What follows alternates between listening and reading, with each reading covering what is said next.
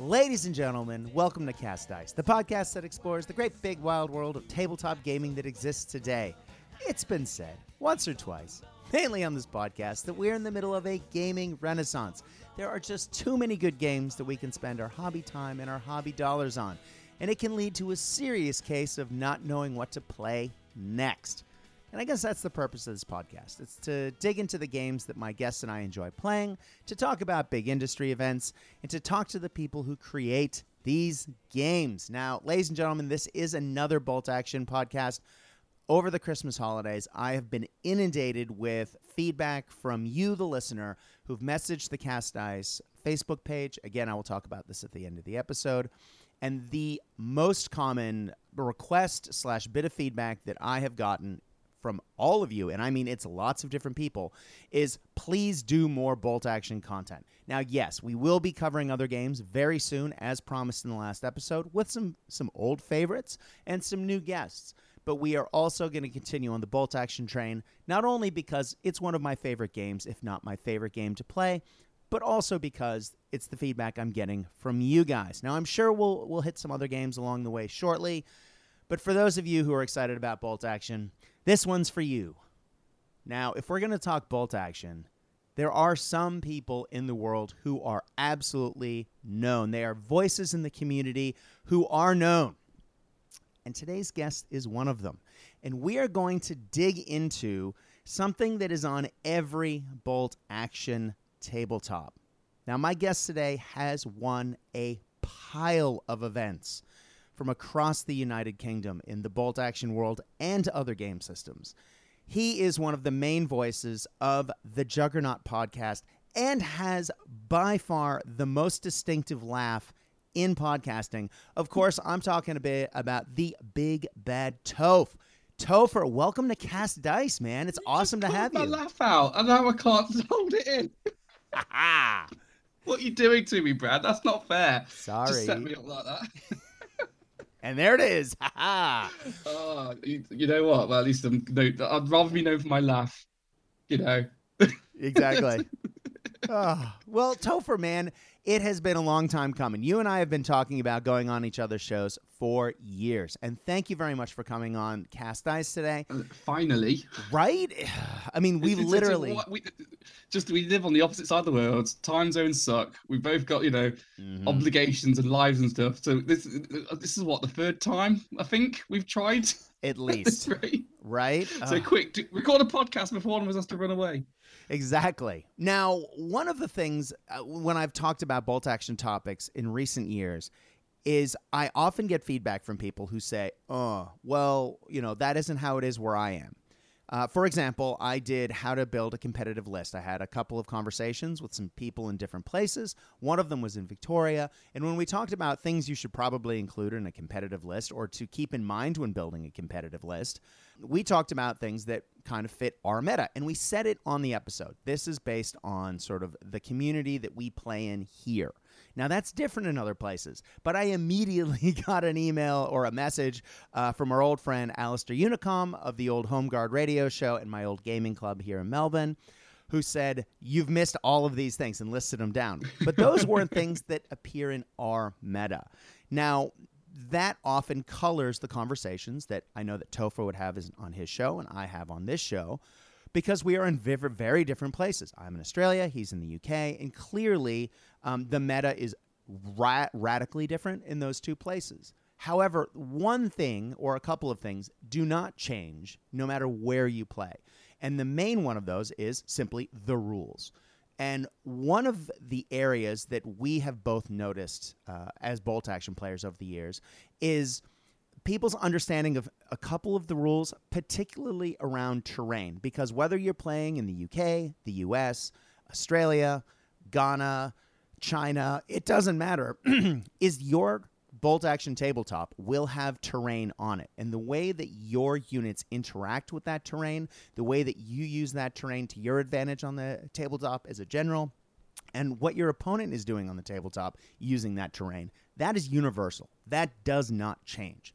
So that will be the focus of today's show. Now, that's not always easy to do with an audio podcast, right, Toph? I mean, this was part of our discussion, isn't it? Because terrain is such such a such a physical part of the game, and and it's hard to do. We've struggled because I've tried to we've tried to cover this on our on our podcast Mhm. because you know it's it's such a big part of the game how you do terrain. But how do you discuss something that's so physical and, and three dimensional in an audio medium? And like when people, even when you're on like Facebook groups or Discord servers and or just messaging your friends, and you know, I see people discussing terrain, and they'll like make little diagrams, and they'll say, "Oh, if my models are in this this like you know this formation, and the the fire's coming from here, do I get terrain?" And it's always like, well, yeah, in that very specific diagram that you've just Mhm. made, but in the reality of like moving models around a table and in the like the in the moment, oh, it's it's a different conversation, you know. It, it, it's because the world's not made up of perfect perfect triangles and angles and all of that. You know, just try and discuss with your friend whether you're in arc or not with your t- anti-tank gun. And suddenly, well, just standing on the other side of the table has two different perspectives. Times that by a board's worth of terrain, and we've all got a Mhm. headache. exactly right. Uh, and dude, just figuring out angles on guns. I mean, this isn't Warhammer Sixth Edition where you can bust out the forty-five degree angle. And I know, yes, you can for some things like guns and tanks because they have maybe ninety degree angles on the front of them, and you're able to extrapolate it.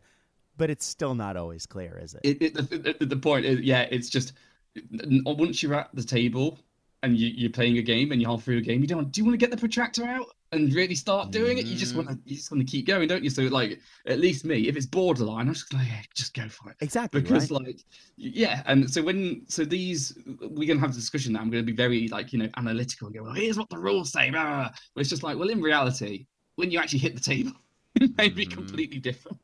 especially if you're playing with people from different areas. Now, in Australia, there's about a million miles of Mad Max land between each city. So, getting to play in other places and people in other uh, situations, you know, doesn't happen all the time. Like, we do like to get out and uh, play games, although uh, in the COVID era, jumping to other cities to play isn't always easy, depending on where you are.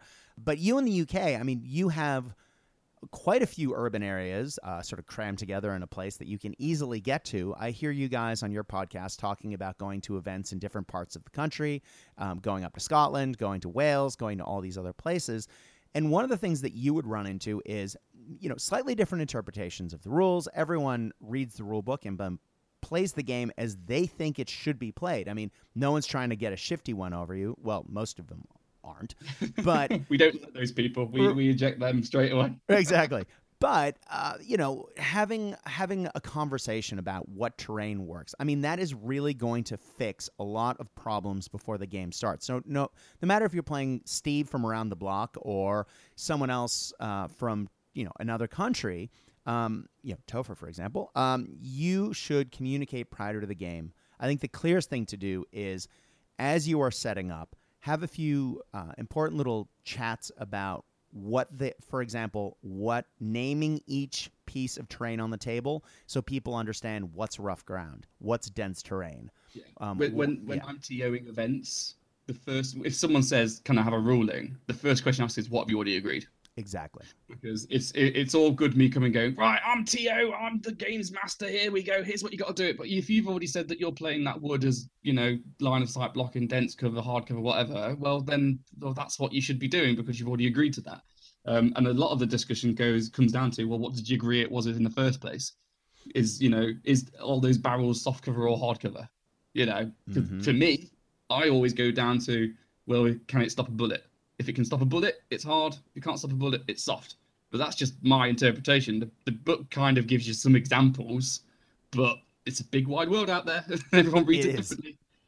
And we love to put weird stuff on bolt action tabletops as far as Oh, God, terrain yeah. goes, right? So that communication is important. You know, whether you're playing on somebody's U boat pen table or uh, a landing strip in the middle of the desert, it doesn't matter. You should have a conversation about that down that that parked airplane. What is that?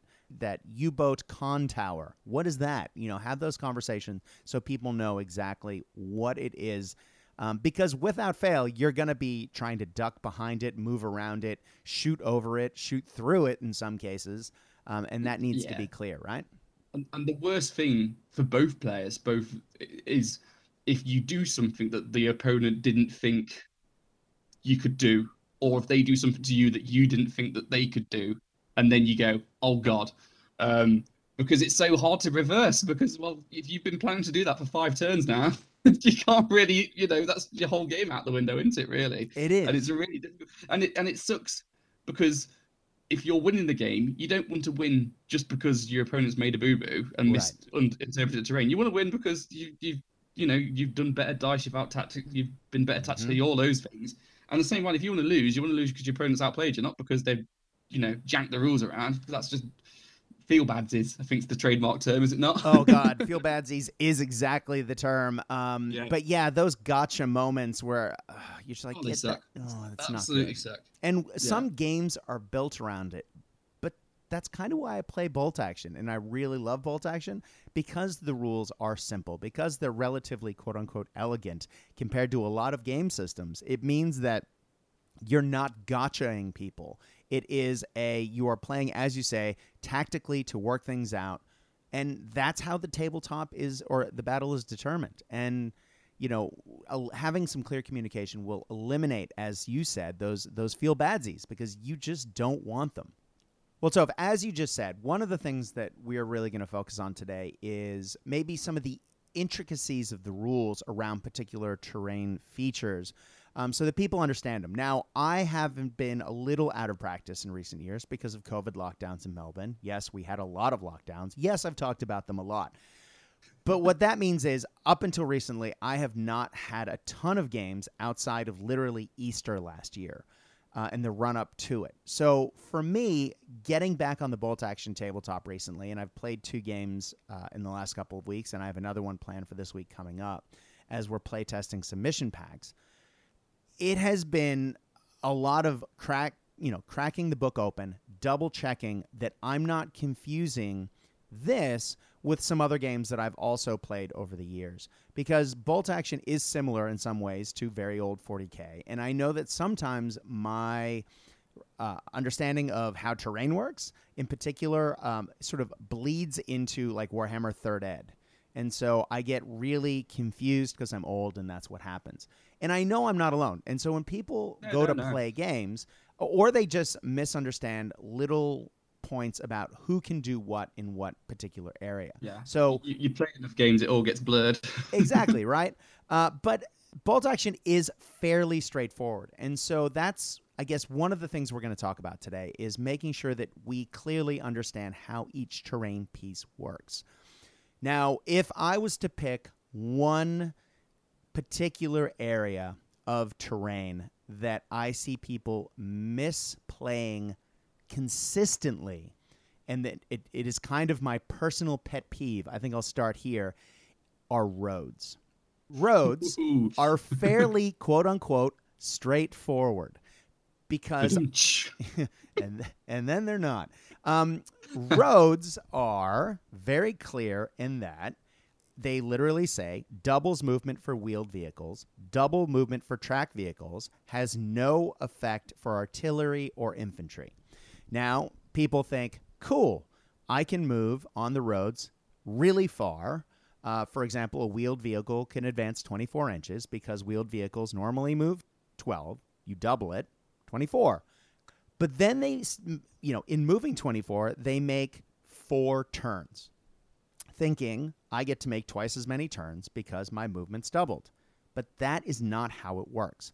What roads allow you to do is double your movement, but not the turns. So tracked vehicles can move 9 inches with one 90 degree turn. Wheeled vehicles can move 12 inches with two 90 degree turns. And half tracks can move 9 inches with two 90 degree turns normally. Now, on roads, that's doubled, but the number of turns doesn't change, which makes roads trickier to use than you would think because um, when people are zipping around the board, if you have a white you know a wide highway straight down the middle of your board no problem you can shoot you know uh, if you're running with a wheeled vehicle 48 inches right 4 times 12 or double double 12 perfect you're there no turns However, um, if you're moving the 24, again, you can only make the the. Now I'm confusing myself. The two turns, yeah. Yeah, oh. yeah. So the, the, the, double is only the distance. It's there's no other modifiers in play. So right. all it literally does is it changes your your if it's a 12, it changes it to a 24. If it's a nine, it changes it to an 18. Yeah. There's otherwise there's no changes. right. And if you run with the wheeled vehicle, of course, or with any vehicle, people can't dismount out of it. But it also changes if you run how many turns you make. So a tracked vehicle, when it runs, can make no turns. A wheeled and a half track vehicle, when they run, can make one turn. But if you are running on a road and uh, with a tracked vehicle, you can move 36 inches. But if there's a little bit of something in your way, now tracked vehicles can go through rubble in some cases, but that slows them down. Yeah, it's one of the. It's it's a simple. It's a simple to describe in that it's just it just doubles your movement. Cool, but then it, it the, the effect comes from when you when you extrapolate all the things that that lets you do. Yeah, if that makes sense. It so. does so for instance if you're if you've got units stuck in a truck and they're on a road um, and you want to jump out and shoot something so the threat range is add 12 inches to it so especially if you have something like an smg totting squad which is really you see them everywhere you know mm-hmm. you put mm-hmm. loads of smgs in the truck you drive up to the enemy you jump out ha suddenly so fun exactly if you put them in a truck so suddenly normally it's 12 inch move 6 inch disembark 12 inch range for a 30 inch threat range you yeah. sit there in a truck, you add 12 inches to that, suddenly it's a 42 inch threat range. And the difference between 30 and 42 is actually really, really big. bigger than you think it is. Especially in a bolt action tabletop. Like it, it makes yeah. a huge difference. Yeah. So so when you see a road, if you either if you got you go, haha, I can go on there and get extra speed, and the opponent's got to go, haha, he can go on there, so he can get extra speed. But therefore, you both if you're both thinking about it, well, that's when that's when the, that's when the game comes in because one person one person thinks, does he go for it, and the other person goes, well, is that an obvious trap? Shall I spring? Shall I let him do it? Um, and uh, and another part which a lot of people always forget is that if you want to benefit from the double movement on a road, your entire movement needs to be on that road. Thank you. And that was no my next talking point. Yes. So it's it's, it's it, it, it, sometimes it can actually be quite tricky, especially you know like boards with like bocage terrain mm-hmm. where the roads are quite bendy. Especially a lot of times there's like a tank trap um, or maybe, or maybe like a barricade that's going to slow down your wheeled vehicles, and suddenly it looks faster until you start going. Actually, I'd have to get three turns to get through that bit. Mm-hmm. Not worth it. I'll go on the road. I'll go on the field next to it instead.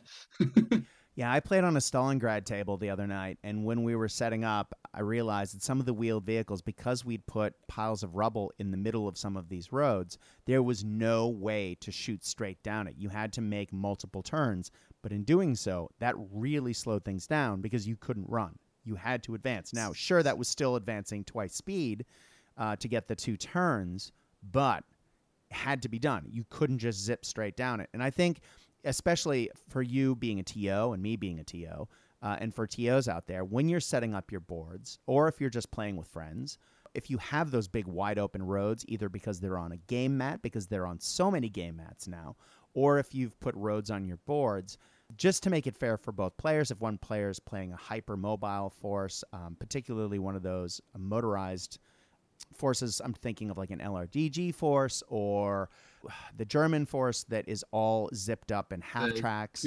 Yeah, Panzer Grenadiers. Yep, Panzer Grenadiers. Um, depending on how you were doing it, it wouldn't hurt to throw something in on those roads that people need to man- maneuver around. As you say, tank traps are a good one as well, just to uh, maybe put the brakes on a little bit. Especially some missions like uh, envelopment is Top secret.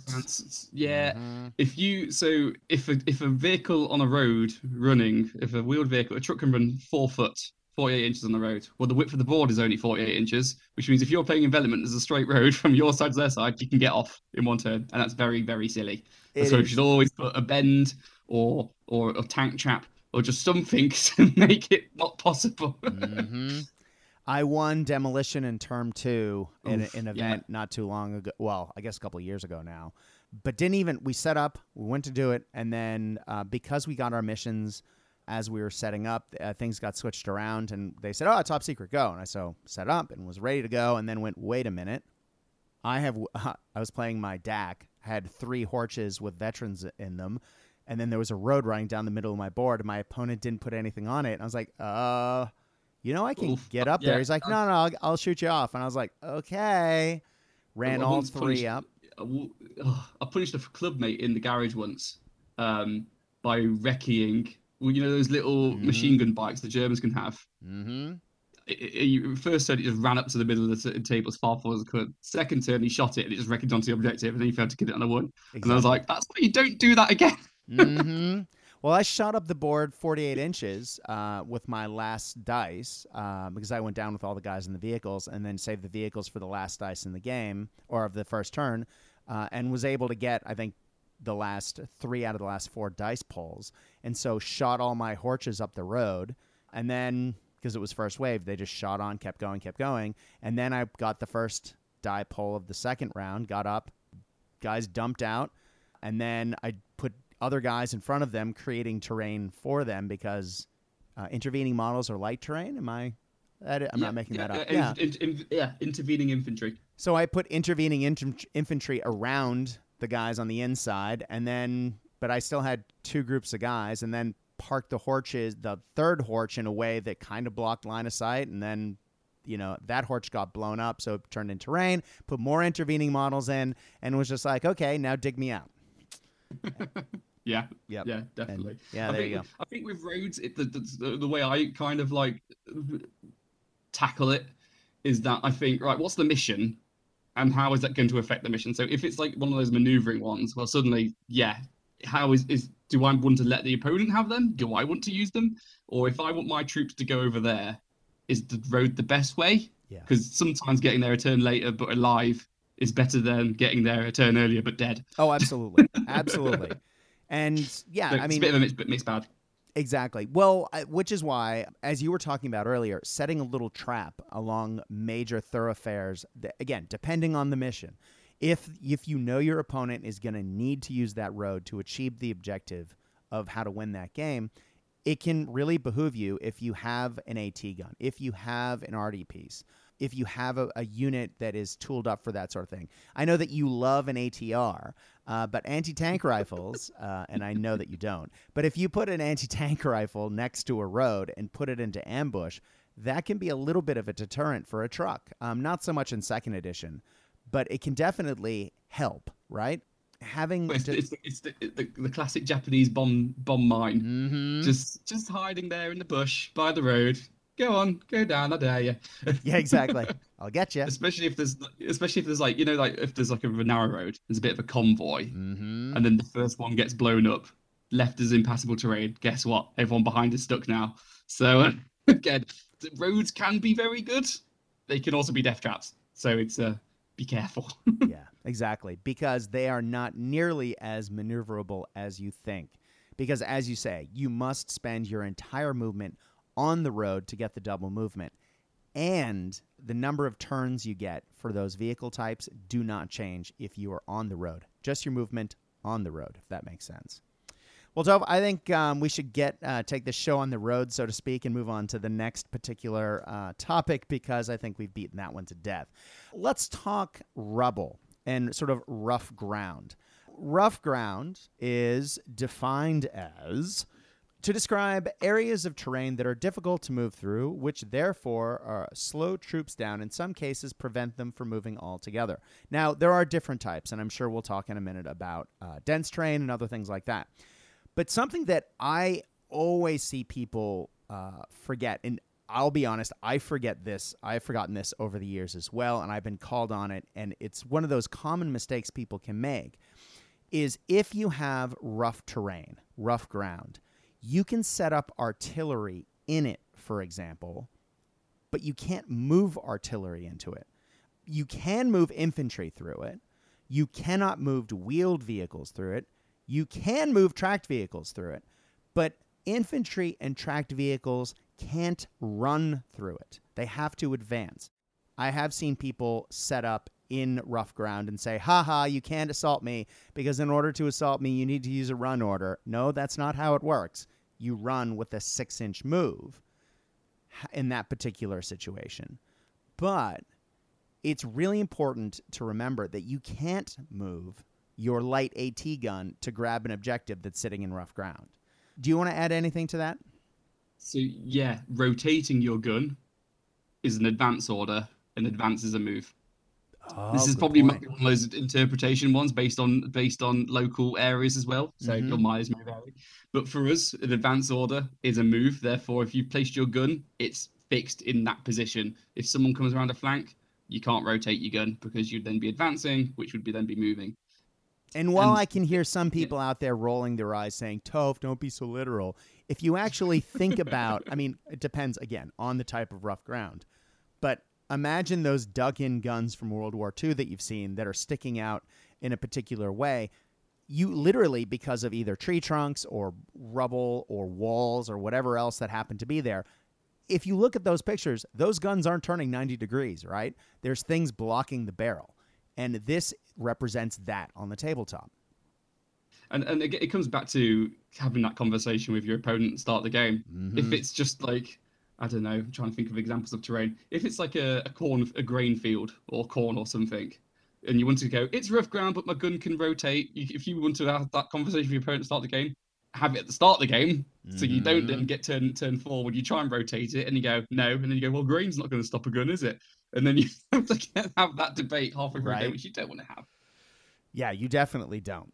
Um, now, also, tracked vehicles can't run through. Now, that is kind of important because we often think in bolt action that tracked vehicles, hey, a wall, I'll just drive over that, no problem.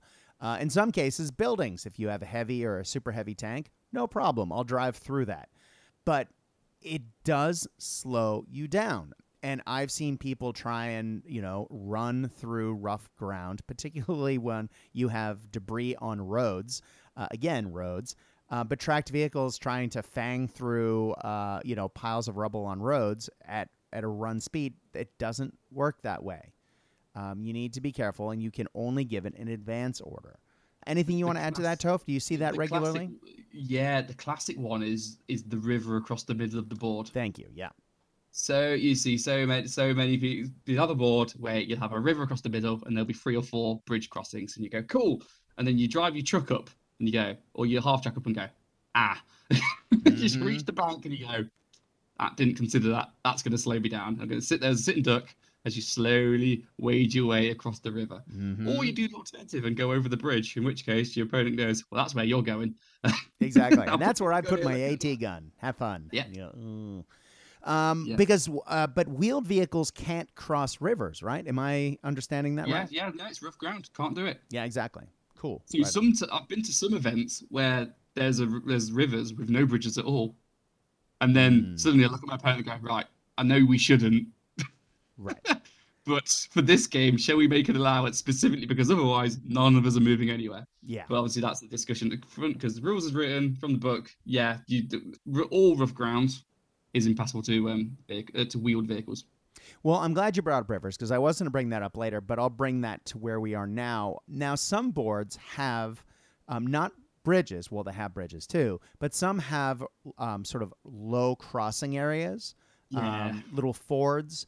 If you have that on your board, that's not actually covered by the bolt action rules, technically. However, if you, like Toph said, work out with your opponent, and I have had this conversation in the past, and I know that sometimes when playing with other opponents, they've said, hey, can we move wheeled vehicles through there at, at just a regular advance rate? And again, that's working out with your opponent. Or you could say maybe wheeled vehicles uh, drive halfway through that or something like that. Again, that's not actually what's in the rules, but that's adapting to the terrain on your tabletop. And again, you need to have that conversation before the game starts. Um, otherwise, you get the old feel badsies. Well, let's talk about another really important part of rough ground and area terrain in general, or I guess terrain in general. And that is how they work as far as we've talked movement, but let's talk assault. Now, as we know, hand to hand combat in bolt action yeah, is deadly. And people want to do it. It is the easiest way in some cases to kill your opponent's models, and in other cases, kill your own, depending on how your dice go. But um, terrain dramatically impacts how those rules work. It's a fairly simple mechanic, and yet there's a million iterations of it, and Yeah, people I get think really I- I can't think of anything that has had as many rules answers in the FAQ than Mhm. assault. It, it, it is. I think that I think just because it's so divi- so decisive, Mm-hmm. and it and it's a, it's a vehicle for catching people out. you know, there's nothing worse than having your squad charged and they go first out of nowhere when you thought they were safe, and suddenly it's ah, I've lost a massive unit in a combat. It's yeah, it's it's it, it, it's it can be a painful one when it goes wrong. Exactly. Well, let's let's start by going to page 76 in the rule book and you can correct me with the FAQ here because I actually like a numpty didn't open that uh, PDF before uh, I started this morning. The rule is in the colored box in the corner, top secret, defensive position. Whenever the assault of an enemy has gone across obstacles or rough ground, thus their movement has been shortened to six inches, or when the defender is being fought across an obstacle described above, the defender has the obje- uh, sorry, the advantage of readying themselves for the onslaught and blah blah blah blah blah. This means that the attacker's normal advantage of going first is canceled. Instead, the attackers uh, fight simultaneously, both sides at the same time. Calculate combat, blah blah blah. So rather than because if you assault and bolt action, the attackers go first. It's a very simple mechanic. However, if you are assaulting through cover, if you're assaulting over a wall, anything like that, where your movement has been shortened to six inches, well, all of a sudden, now it's simultaneous. Now that is huge because many times you win combat and bolt action by, you know, rolling better dice in hand to hand. And if you are able, if you're the attacker and there isn't terrain, you can roll first eliminate a bunch of your opponent's models who then don't get to roll back, which means that you have the advantage of having hopefully more dice than your opponent and have a better chance of wiping them out or getting more kills, meaning you can win combat and then they are wiped out. Um, I think I again used 50 words when 10 were necessary there. Sorry. Toph, I know I'm over explaining this. Are you happy with that explanation? The the main thing I to take from here. So you either get you either there's two ways you get defensive position. It's, it's either you're fighting over an obstacle, so you're positioned on one side of a wall or a Mhm. hedgerow, and they charge the other side of the hedgerow, or if the opponents had to have their movement reduced to get into base contact with you. Right. What it doesn't say, which reading between the lines, I guess, is that it doesn't say if you're in terrain, you automatically get defensive position Right. if say you've got nine men in the, in in rough ground, but one man's poking out, and then he's the one man that gets charged. Guess what? Your opponent's not had to be slowed down, so he gets to go first. And I've seen that caught out many, many, many, many people. Absolutely. Now, in It's- that it's- situation, if you have those nine guys, and let's say you are charging with six guys, now the just the way that it works, I believe. Now, I may be extrapolating too many years of playing other games here, but you can't get all of your six guys around that one guy. Um, so, in that situation, do some of your guys have to pile into the terrain, or do you So- need to so- wrap around? You can you sort of bubble wrap the guy on the end in two ranks? Yeah. So what you want? So when you're establishing like the charge Mhm. and who gets who's defensive and who's not, the only thing that matters are the two closest two models. Got it. Once you've made that initial connection, you then just place your models wherever in base contact with the enemy. So even if so, if you've just got one in the same way that if one person's in range, say if you're like literally just on the edge of the 12 inch charge, everyone else can then move however they need to move to get into combat. Which means, yeah, if you have got one bloke in uh, um, in in the open and the rest are in defensive position, if the closest two models, if the closest model to the charging unit and the defense unit, if there's open ground between them, it's it's free it's free play Yeah, absolutely. the the the FAQ brings in is when there's like an obstacle in the way. So say if like um again this is podcast medium, not the greatest for this. Say if you have two units that are 12 inches apart, Mhm. but there's like a there's like a there's like a um a wall in between them, which they wouldn't normally be able to run over because you can only move six inches. Right. If they're able to make contact by running around the wall while still being within 12 inches, they can still do that but the opponent would count as being in the defensive position. If that makes sense. That it's a makes hard one to visualize. If I had a diagram, it'd be easy. I don't. But I mean, we've So- we've all had that moment, right, where our guys Yeah. are on one side, the opponent's guys are on the other side, and then you can go around a wall to get there. Like that, I've seen, I've played that in countless Yeah. games over the years. Now that's interesting because I I know that locally we've played that both ways. It, I'm glad they put that in the FAQ, and I don't remember seeing that. So I'm glad you said that because it means they'll, they'll removed it, and I'll be wrong, and I'll be have to apologize. well, it makes sense, sure right? because Yeah. there is an intervening wall and that is an obstacle and you would you do need to navigate around it and that does give your opponent time to get ready for the assault i guess so you know i'm happy with that faq i think that works Yeah, it's it's just it's it's just one where you can think your unit's safe, and then it not be. Especially if like if if you've got a, a base that's half on an area terrain but half off, if it's like the edge of a crater or something.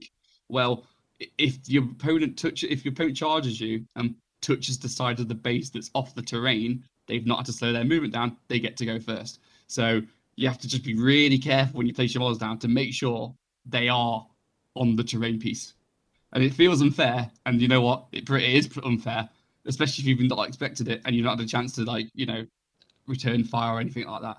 But it's just making sure that there is that one mil of base of, of terrain in between you to actively slow the enemy down, which is what you need to trigger the effect. yes exactly now there is an edge case here that i want to talk about and i'm gonna i'm gonna throw the grenade and then i'm gonna back quietly out of the room because you are the expert on this being the polish player who has a million oh, Oof, cavalry yeah. units Yeah. Can you please d- uh, explain how cavalry work? Because I know the cavalry at one point, at least locally, were the bugbear that everyone were like, "Oh, cavalry is the worst thing ever."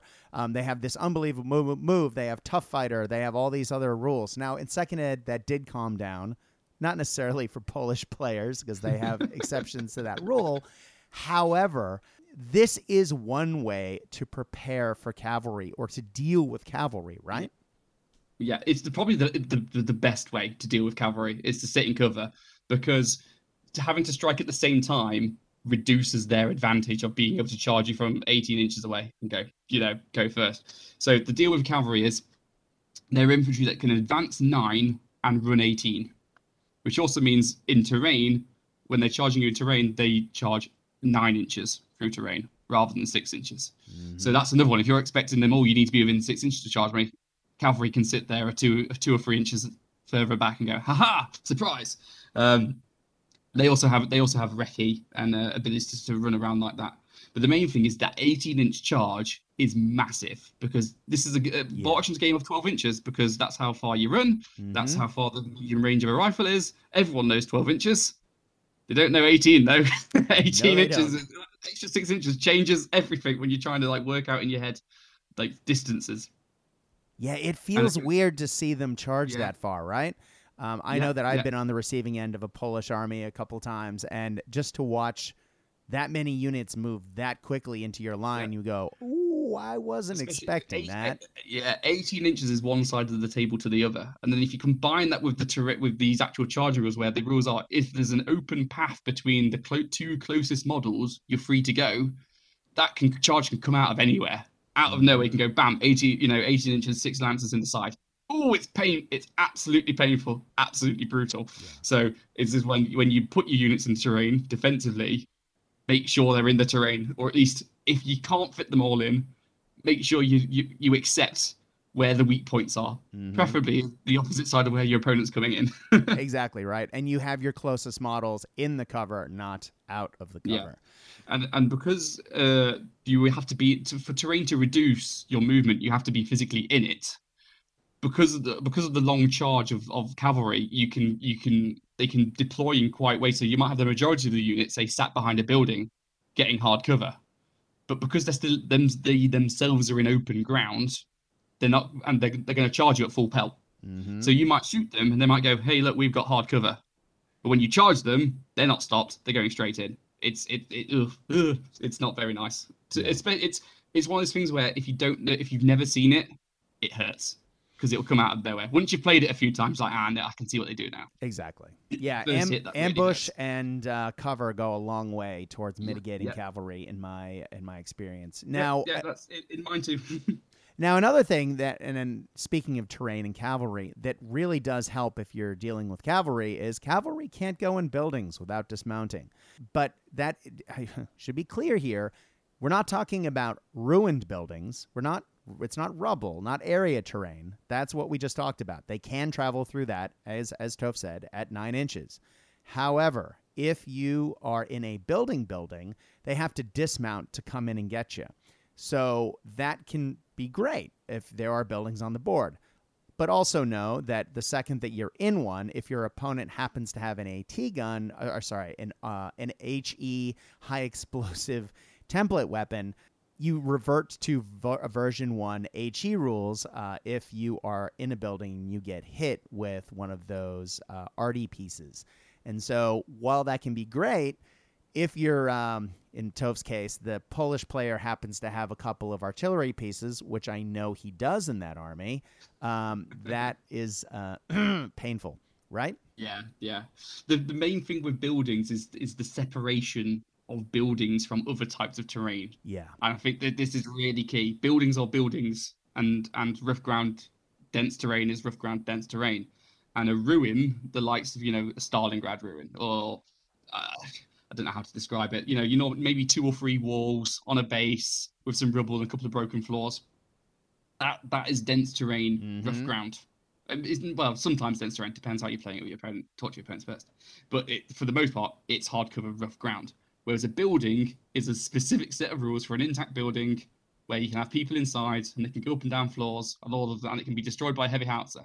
And they're two separate things. Cavalry's allowed to go in what can go in the rough ground, they can't go in the building. But just because it looks like a building, if you classify it as a ruin, they can go all the way to the top of that. exactly. you're not looking out for it. Again, unless you go to your opponent's start game, it's a bit silly. Are we going to say that the cavalry don't want to go to the top? In which case, you know, you have that discussion. But at the book, if you've not had that discussion, they can get you in a, in a ruin, no problems. Spider horse, spider horse does everything spider horse does. Anyway, sorry. Um, let's let's since you brought it up and it is a talking point, let's talk about dense terrain. Since we are talking rough ground, I like to think of it as sort of footprints or kidney-shaped uh, w- templates on the board, whatever it is, be it a ruined building, be it uh, the footprint of uh, a forest, whatever it is, there is a point where rough terrain begins and rough terrain ends. Uh, and it should be clearly laid out on the tabletop. I know that when I first started playing bolt action, I didn't have a lot of the terrain that matched the game. I was using a lot of old 40k terrain when I first started. I know, boo hiss, leave me alone. It was a long time ago. bolt action just started. It's not the heyday of We, terrain we now all, we all started somewhere, Brad. exactly right but i was i was creating ruins using some of the battlefield in a box ruined walls and um, in creating those templates there were little gaps between walls. And i ran into when playing a couple of my opponents to start with because we hadn't clearly had the conversation of well we just said oh yeah that's ruins. But we didn't say that it was the footprint and it's this whole area.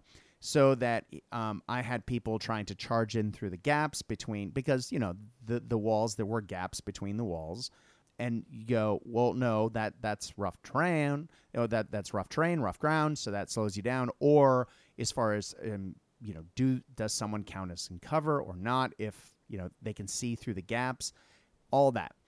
The you do need to clearly lay this out on the tabletop and have those conversations if your terrain doesn't necessarily match the rulebook but it is the entire footprint that gets that cover a lot of times and again you should talk about this with your opponent before you start if you have more dense woods or ruined buildings or that sort of thing oftentimes this falls into the category of dense terrain. Now, that was not in version one of this game, it's in version two.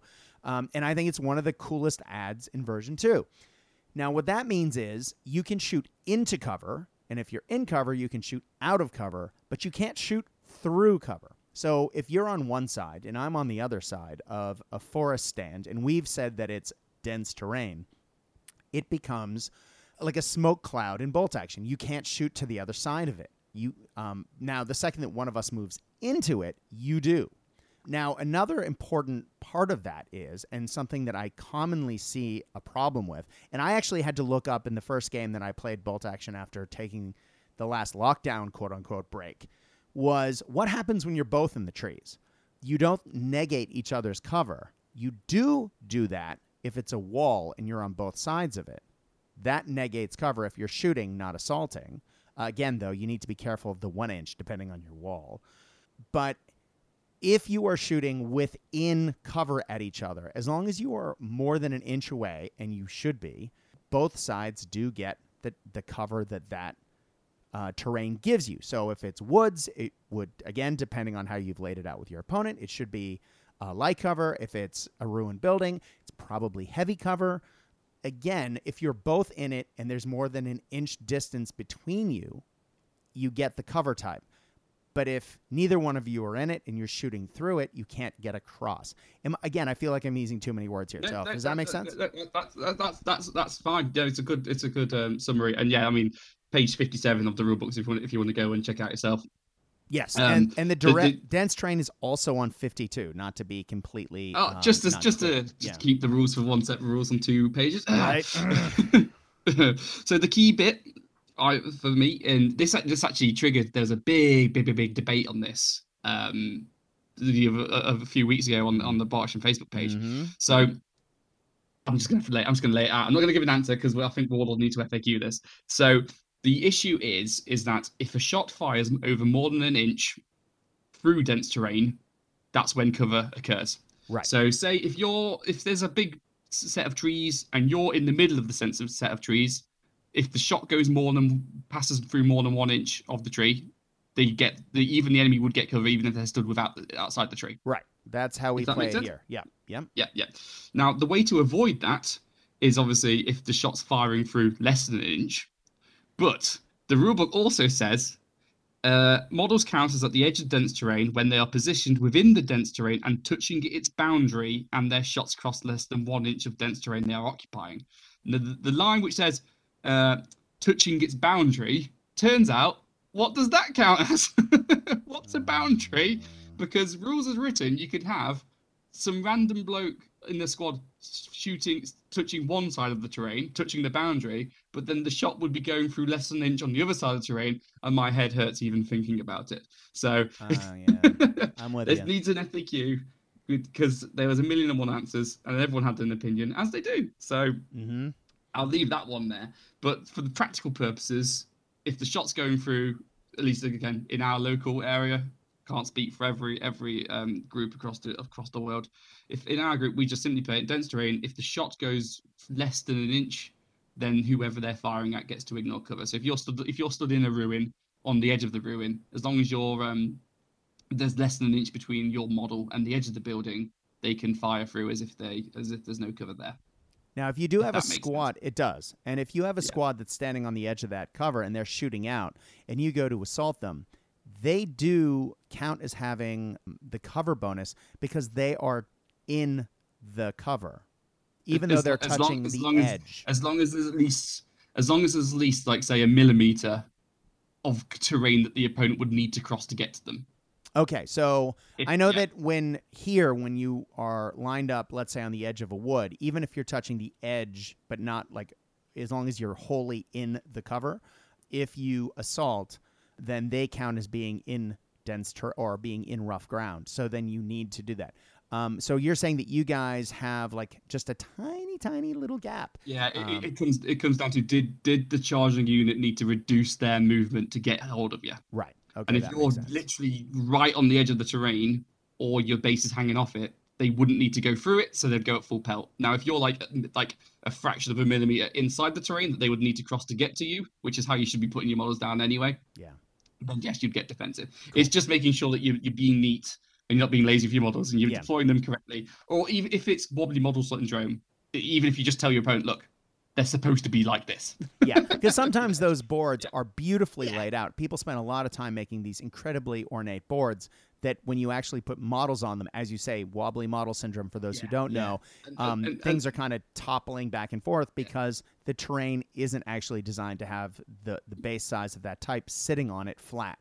So in that case, you just again need to communicate to your opponent, "Hey, I'm setting this up so that there's like a millimeter edge between the edge of the terrain and where I'm standing, just so you're aware that is the my intent in setting this." even, even as the most hardcore competitive gamey gamer gamer you'll find as me, if someone says to me, "I'm this is what I'm trying to do," good, yeah, I get it. Yeah. You know, what I mean, like Yeah, exactly. reasonable people will will accommodate that because we all we all hate trying to balance models at the top of Mount Stalingrad because the grain Mhm. silo looks amazing, grain elevate looks amazing. But you can't get your machine gun to just sit still. No, you know, as, as long as the intent is known, that's you know, just talk to your opponent. We're all Yeah. human, you know, just have that conversation. Exactly. Exactly. And uh, while I'm talking about things that people often, or new players in particular, are sort of, this is a problem that commonly see is when people are moving up to rough ground or dense terrain um, and then moving through it, you can advance six inches through it no problem because, as we said, rough ground, infantry can't run. Um, but we often see people run up to rough uh, rough ground. Now, this happened in the game, both games that I played recently, where I had models maybe nine inches away from either a ruined building or some woods, and I ran up um, and I got to nine inches and I stopped at the edge of the train. Now, I stopped because I had run, and I can only run six inches, or sorry, you only advance through those types. So any extra movement that you don't use is just wasted. You can't actually then be like, oh, I'm just going to half move the rest of my move through here. No, that isn't how it works. It's Yeah, they Right. they, they run up and go, ah! I have to stop or I'm going to trip. minutes just going, what's going on? There's a tree. exactly. Oh my God, there's a wall. I'm just gonna catch my breath here, and then I'm gonna go through.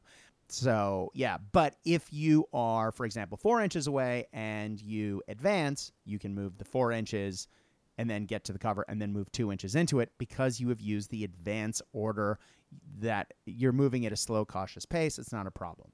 Um, yeah. So be aware of that. I know that most people who played the game a couple times know that one, but new players out there in particular, Yeah. keep that in mind.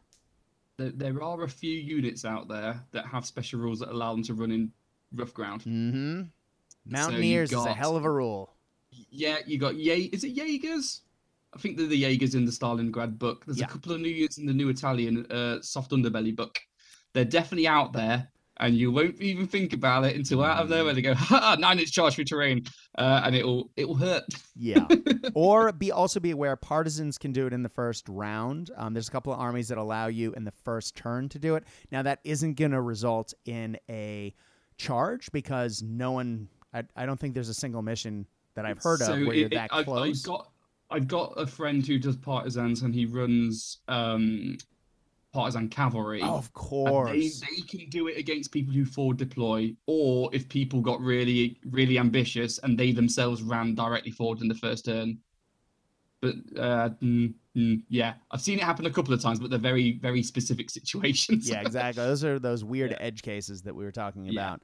Um, but it is important to know, though, that as you are deploying, uh, I played partisans for a long time, and I would use that 12 inch run at the at the first turn of the game.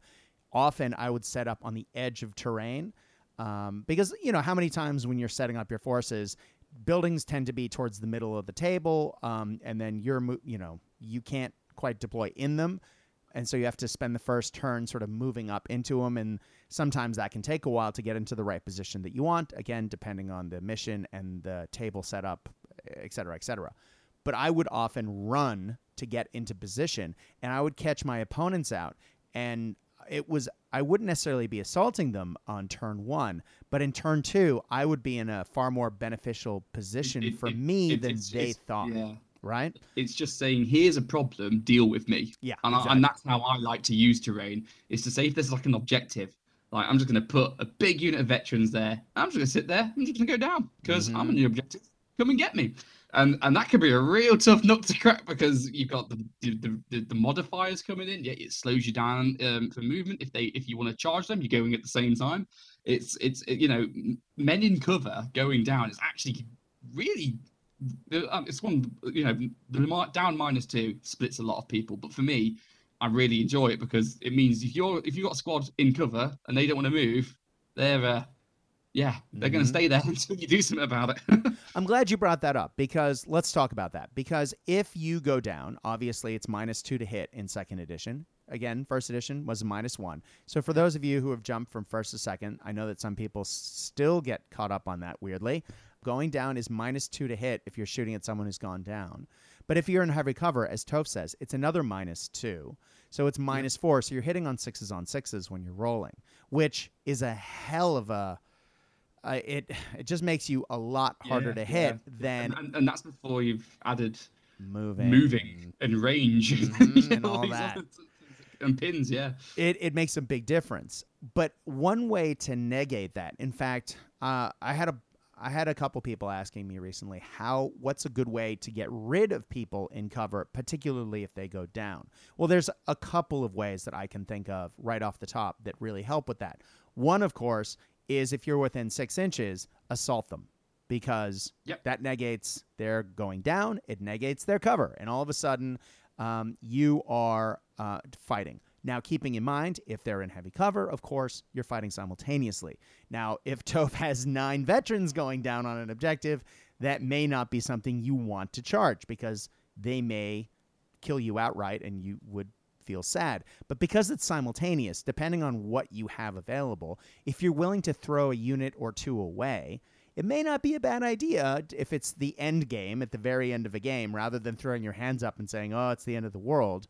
I know I've won games by throwing a couple of squads at that squad. And sure, I get wiped out in the first two combats. Um, but by the time I get to my third squad, because it's simultaneous, I've whittled them down to the point where I've actually been able to win combat, take the objective, and win. Again, especially when assaulting veterans, though, the dice aren't exactly in your favor in that particular case. So, good luck. Yeah, yeah. I, I like inexperience for, for those sort. You know, those like mm-hmm. those last ditch throwaway fights. Because if I'm inexperienced, I'm still killing you on 5s mm-hmm. Like it doesn't mm-hmm. affect my combat ability. Like you're gonna kill me anyway. That that's fine. I don't care about that. But I'm gonna drag five veterans down with me, which are worth more than my entire squad. exactly right.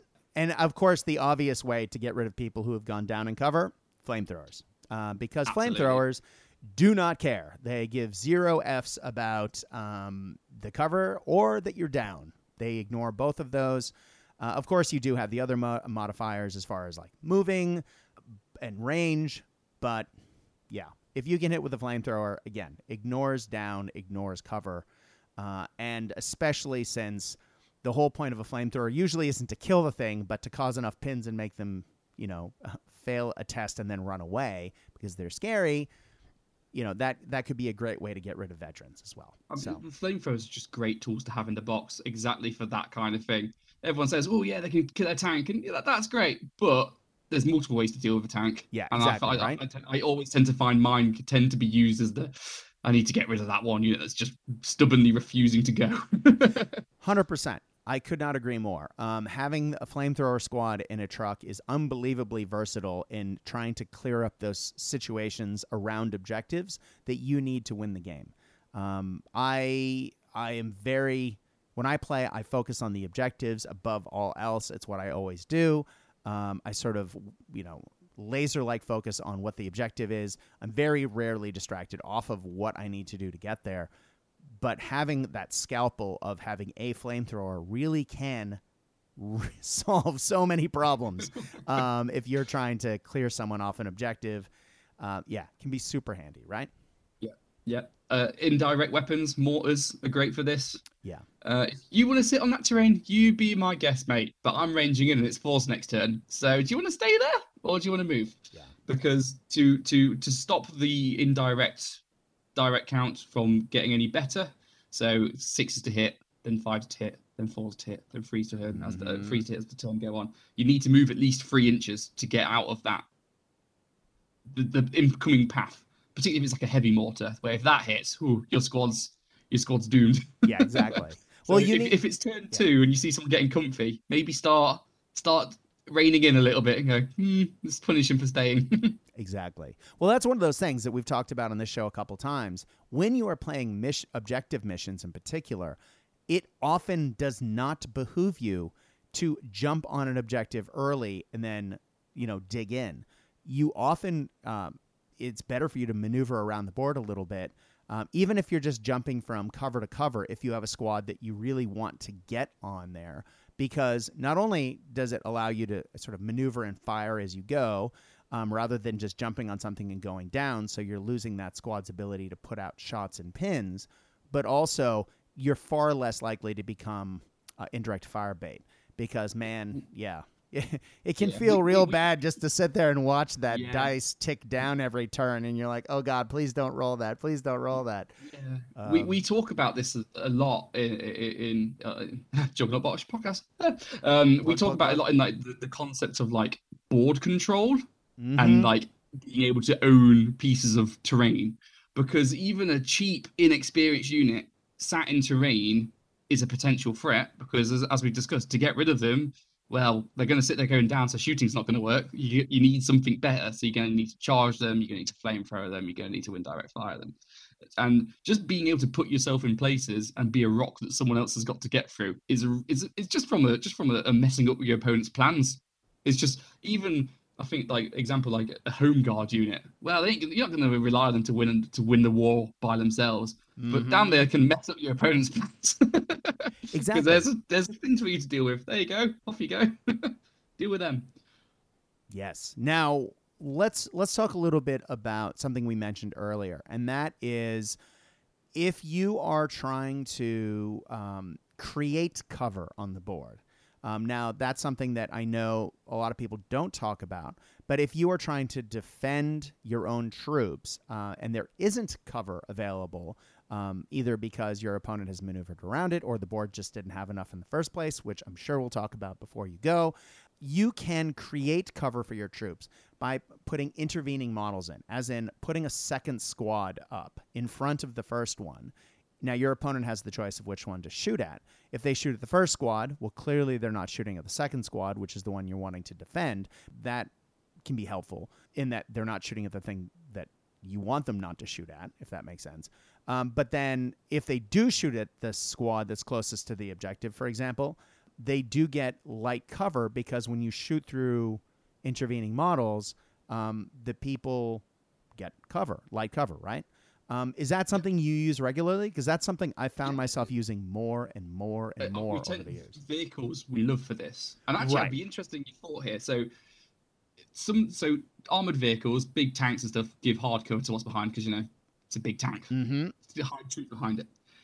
And we always, uh, this is it's interesting. I'll be, I'll say, interesting your thoughts because we always say sometimes having a tank die in the in the right position can be really helpful. Yes because suddenly you especially if it's like a road or it's like a crossroads if you get your big tank and it goes sits in the middle and then they take it out with a flamethrower or a bazooka etc mm-hmm. well the wreck's still there so suddenly you still got a big block of hardcover you know impassable to move um, uh, block that's suddenly there which can actually get in the opponent's way especially if it's like a bridge is their only way to get their wheeled vehicles across and suddenly there's a big dead tank in the middle that's um, right it's, it's, it's suddenly terrain out of nowhere. Now, see, that's interesting because in my gaming group, we, we that's like, yeah, fine, do it. You know, take your tank, get it mm-hmm. dead in the right place. Cool, great. Whereas other gaming groups would say see that and go, well, you've only taken that tank to get it killed. That's really game. You've only done that to stop me moving. And it and it's just one of those. I would be interesting. What if I did that to you, Brad? What would you what what would you say? I think that's that's perfectly normal. I think that I mean, if you think about it, how many times in World War II or whatever else, um, do you see troops advancing up behind tanks? Now, clearly, if that tank gets wrecked, they're still going to be using that as cover. I mean, I, that sounds perfectly reasonable to me, and that's something that I do and I've seen other people do on the tabletop. Now, yeah, an interesting yeah. side case to that is light skinned vehicles, uh, soft skinned vehicles. Now, if you destroy a soft skinned vehicle, a transport in particular, they stay on the board as light cover.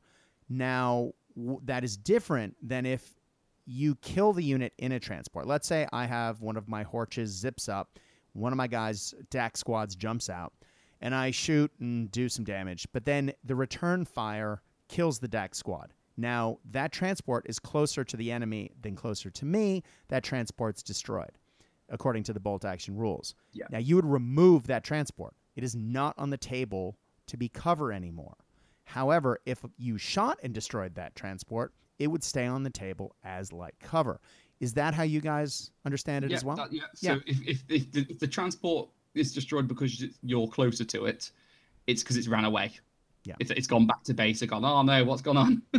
Whereas if you if you destroy by shooting it and like rolling on the damage chair table, it is a wreck.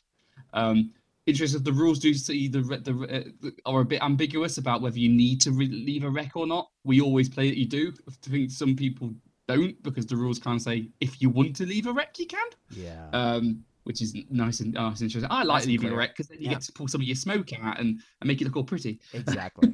well, it also looks good. I mean, I take a lot of photos for social media, and so you know, if you take away the vehicle, then people go, "Wait, what happened to the vehicle? It's just gone." Yeah. And you went, well, no, Yeah. it's it's wrecked. So I have a a big handful of smoke that I take to every tabletop now, just so it's clear for people who are looking at the game. The good old tea light and cotton wool method with a bit of black spray mm-hmm. paint. You make it look like it's on fire. Oh, brilliant! Yeah, Sorted, right? love it. Nice. Yeah, Um, because it, has to tell a story. It's great. It is. Now, um, Toph, when it comes to wrecked vehicles and density, um, I know, and God, I, I, I'll be honest, I haven't looked this up for today's episode, and I'm trying to remember from years of playing bolt action. Help me out here. Tracked vehicles, if you wreck them, become heavy cover. Obviously, soft skins become light cover. Is it dense terrain? Are both dense terrain? Or I know you can So, shoot it- through the light cover. I know you can do that. But Yeah. So the official ruling, page 108, when you knocked out a vehicle on the damage table, uh, mark the vehicle in some fashion to indicate it is wrecked. A black and co- a blackened cotton wool ball or an upside down turret would work well, as we've discussed. And then here, here's the bit. Some players like to use models of wrecked vehicles instead. Either way, vehicle wrecks count as impassable terrain, so nothing can move into it. Not infantry, not vehicles, nothing. It's there forever. If players prefer not to bother with wrecks, destroyed vehicles can be removed altogether, perhaps blown apart by internal explosion, leaving only scattered debris. So, from a destroyed vehicle perspective, it just says you leave it there as impassable terrain. Now, if you go back to the cover bit, which I think is on page seven, uh, 57, Yeah. there's a little section that says soft or hard cover, and then it just picks out, you know, uh, hard cover describes the kind of cover that offers real physical protection as well as a degree of concealment, stone, brick, concrete, substantial walls, etc. Um, it also includes armored vehicles. Cool. So the interpretation is the that impassable piece of terrain is therefore hard cover because if you stood behind it, it's going to stop your bullet. It's substantial um, wreck. Whereas the the wreck of a soft skin would not is classified as soft cover. Paragraph above. That's differentiate. So it's like it's it's combining two rules from two separate places that don't outright say it, but together kind of paint the picture. okay. so we've been playing that right. Cool. yeah. Feeling much better about that now. Phew. um, I know that I'd looked it up at one point, but again, it's been a while. Um, yeah, it's yeah. it's not it's like true line of sight though. It's not like dense or anything though. So like if you're in a, if you're saying if it's like a particularly tiny vehicle, like some of these Italian ones or something, or if you're all in like in like in an elevated position, like a top floor of like a building or something, sometimes it might not be enough because you just fire over it. So it's not like some in, it's not like some infinite tower of smoke blocking everything. It's Right. it's literally it is what it is. So if it's a big vehicle, cool. If it's a small vehicle, yeah, you get what you're given. exactly right. Well, let's let's jump to something that we talked about earlier, and that's buildings. Now, buildings operate differently than everything else we've talked about so far. Now, a common mistake that I see with particularly again newer players, and I'm not speaking derogatorily towards newer players. This is just one of those rules that you need to know. And as soon as you play bolt action enough, you just remember um, that you cannot advance into a building you must run into a building. Now, you can advance and run out of a building, but in order to get in, you must run. So you can't move into a building and then shoot out on the same turn. That is not allowed. Toph, anything you want to add to that? Uh, there's a there's I think I think I've not got the FAQ to hand. I think there's a rule that allows you to still run six inches to get into a building because otherwise, if you're stood in terrain that's six inches to a door where you would because you wouldn't be able to do a run order, you wouldn't be able to go in the building. Correct. Yeah, that's a good Pretty point. sure there's an FAQ somewhere that says you can though. Right, but you can't sh- you can't move into a building and shoot out on yeah, the same turn. Yeah, yeah. The, the key is it's a run order to get in. No, no running in and shooting. Yeah, once you getting into a vehicle, that, into a building, sorry, that is your one action is getting in. Right. And another thing that people often get wrong is when in a building, not everyone can shoot out. Now it says units inside buildings may shoot from any visible opening, including windows and doors. Measure the range and calculate the line of sight from these openings. We assume that up to two men can fire out of any domestic size window or door. A unit in a building can divide its fire um, against different targets on different sides of a building, but all the fire from each side of the building must be aimed at the same target. Now, that's a big one. You can catch people out huge. Because if Yep. you have a large enough squad in a building, all of a sudden your unit in a building gains the benefit of almost being a pin sprinkler like some vehicles because they can shoot at multiple targets and put pins on two different units. Um, again, though, um, there's a downside to this, and we'll get that in a second. If a unit organi- uh, occupies a flat roof of a building, up to five of its models may fire from the side of that building. Again, number of times I've seen people on the roof of a building and they try and fire everyone off. Nope, it's only five. Now, if the unit of infantry or artillery begins the game already set up in a building, the player can declare that the unit has made an opening in one side of a building occupied that has no openings. So, for example, if you are in, and I know some of my desert buildings have one window on one side, or have I have one building that has no openings on one side. If you start the game in that, it's assumed that they have made a hole, one hole, and you need to indicate prior to the game beginning where that is, um, so you can measure uh, line of sight and range from that box. This allows two men in the unit to shoot out just like a window, but also allows enemy small arms to hit the unit in the building as well. Has there been any FAQs on this, Toph, or am I explaining this right? Not that I'm aware. I think that's still pretty current. Okay. Now, plunging fire. If vehicles occupy the upper floor of a building against an armored target within 12, all heavy weapons, uh, all heavy weapon hits scored will strike the top armor and then get the plus one penetration bonus. Um, now, note this does not apply twice if you are using mortars or howitzers firing indirectly because they already get that bonus. Uh, now it's that the same bonus as hitting from the side, I think. Yeah It exactly can't- like top top is side, yeah. So if you're on the side and the top, you don't get plus two. You still just get plus one. Right. Now, shooting at people in buildings, it's resolved as normal, and people in get hard cover the minus two, and they can react by going down in the normal way. Toph, this is where I'll admit, when second edition happened and all of a sudden templates came into the game, people in my local area often stopped using buildings because they use, still use the old HE rules. And I'll admit, I'm super rusty on buildings because I tend to park behind them and maneuver around them, and I almost never get in the goddamn things these days. Can you talk to us a little bit about what are the downsides of being in a building? Because there are significant ones. Okay, so the main thing is being in the building gives you hard cover against everything, which is sounds great. There's a wall in the way, that's Mhm. cool. Except HE weapons don't care; they ignore the hard cover that the building provides. So things like howitzers, medium howitzers, heavy ones, mortars, um, light auto, auto cannons. If they hit you with the HE, they're just going to hit hit you straight numbers. So it means if if there's if there's open ground, they're hitting you on freeze. So suddenly it's like ah. Whereas before, if you're in a ruin, they'd be hitting you on fives. Suddenly, because you're in a building, it's a lot easier to hit.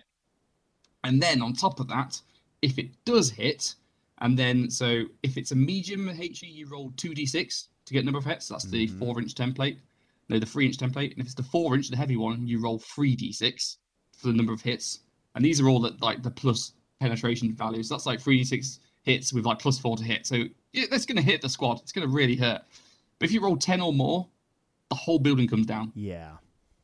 Which And is then- why my that- Sturm Tiger goes boom. Uh, in in first edition in particular, I used to drop buildings left, right, and center, and be like, "Oh, you thought you had cover, buddy? Not anymore."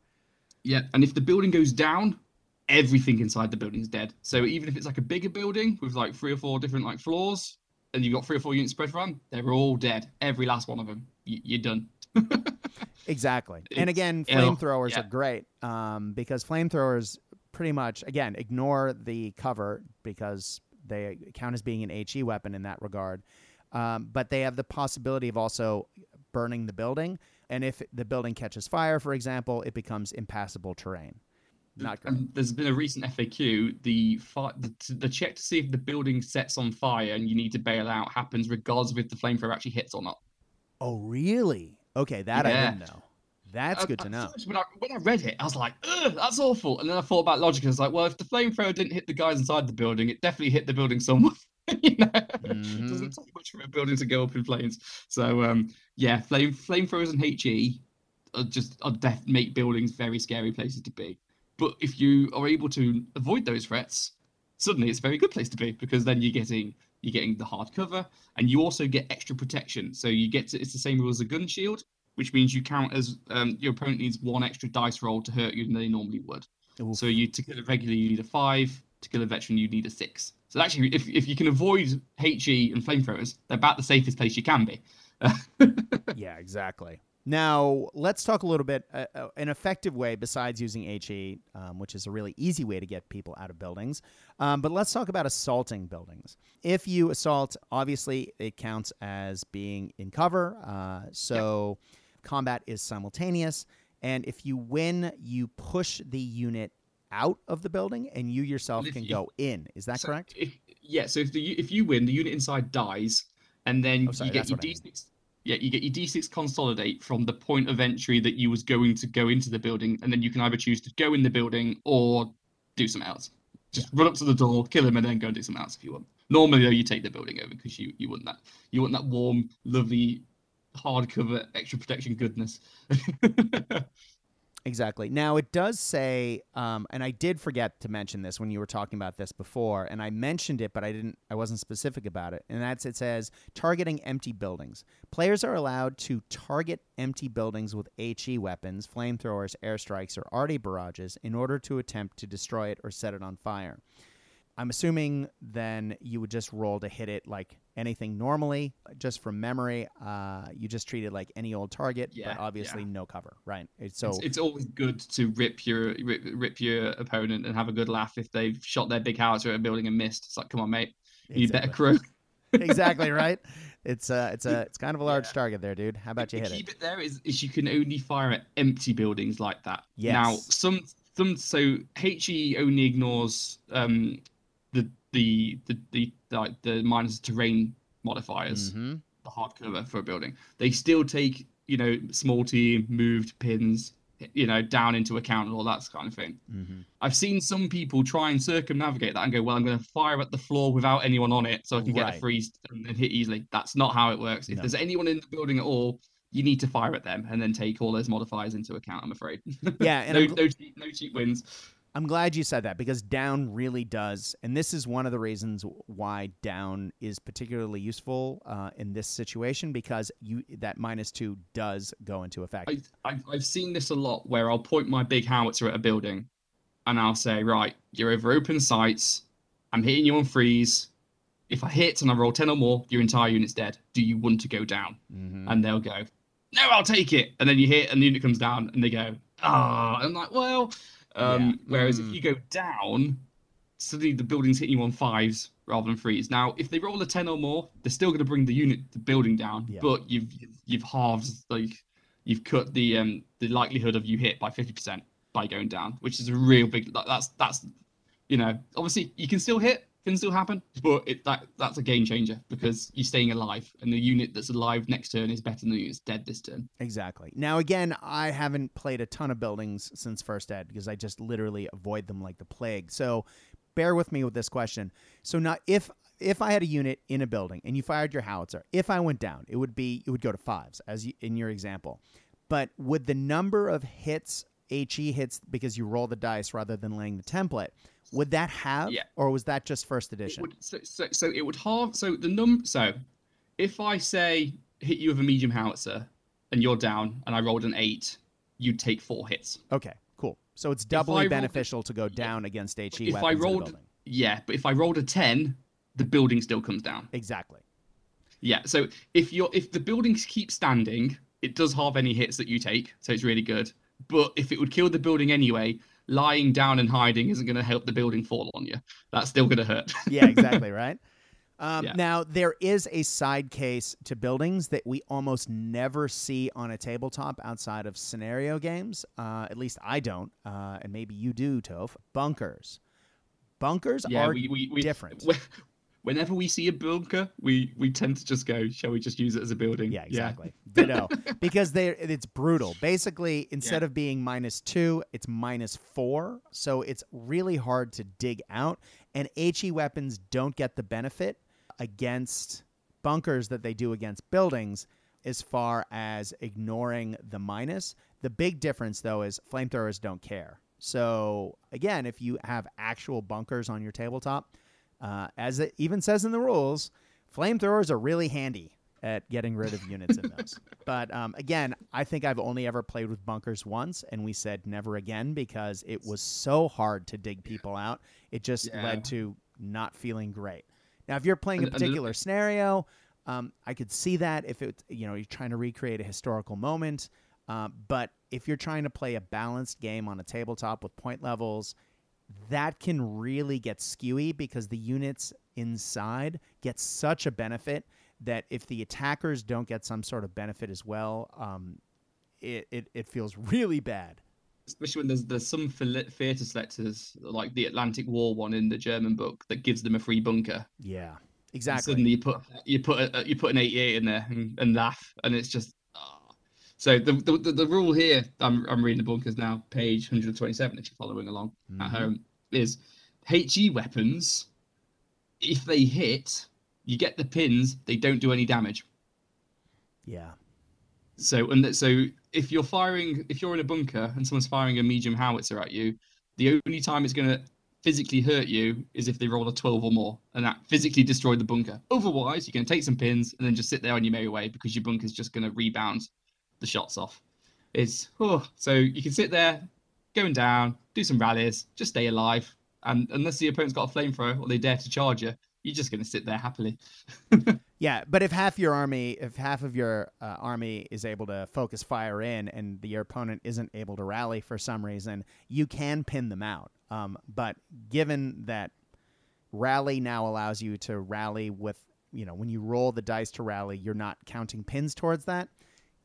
Yeah, eh, It, it's very unlikely these days. And, and, you got to focus. If you focus firing your whole army, well, guess what? The opponent's got an army too. yeah, So- exactly, exactly. yeah, yeah. We, we, that's why we just we we yeah we we try and avoid bunkers just just for that exact reason. Is it, it it slows the game down. Is the it's the nice way of saying it, and downright ruins.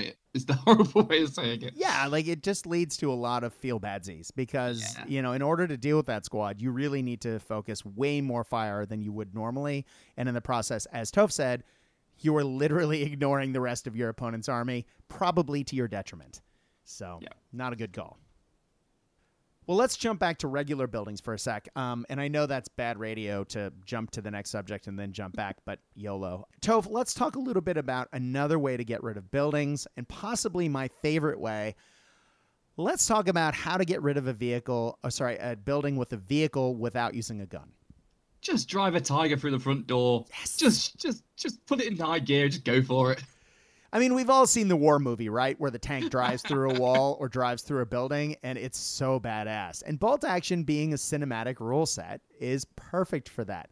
So, explain to us how you can do it because not everyone can do it, right? Well, so you need to be a heavy or super heavy tank to do it. Mhm. So immediately, that's going to cut out 99% of the vehicles you're going to see on the table. yes. And, you know, because if you did bring a heavy tiger, if you brought a tiger, it's 400 points. Do you really want to waste it driving it through a, a building and potentially messing it up?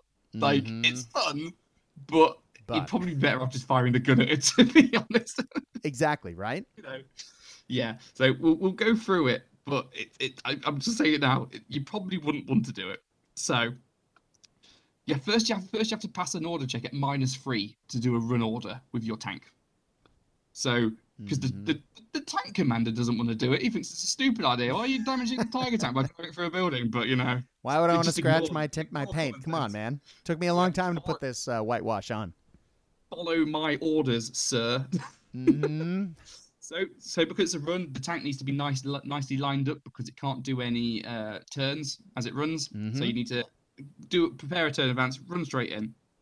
So, if you, assuming you're lined up properly, assuming you passed your test because your tank commander's got good ideas, you then need to compare dice rolls. So, the tank rolls d6 and then adds their armor value. So, an armor value for a tiger is 10 plus. So you'd roll d6 plus 10 and then compare values. If it's a super heavy tank, it's 11 plus d6. And then you compare, and then the building rolls to see how well it does defensively, which I love this. This Exactly brilliant. right.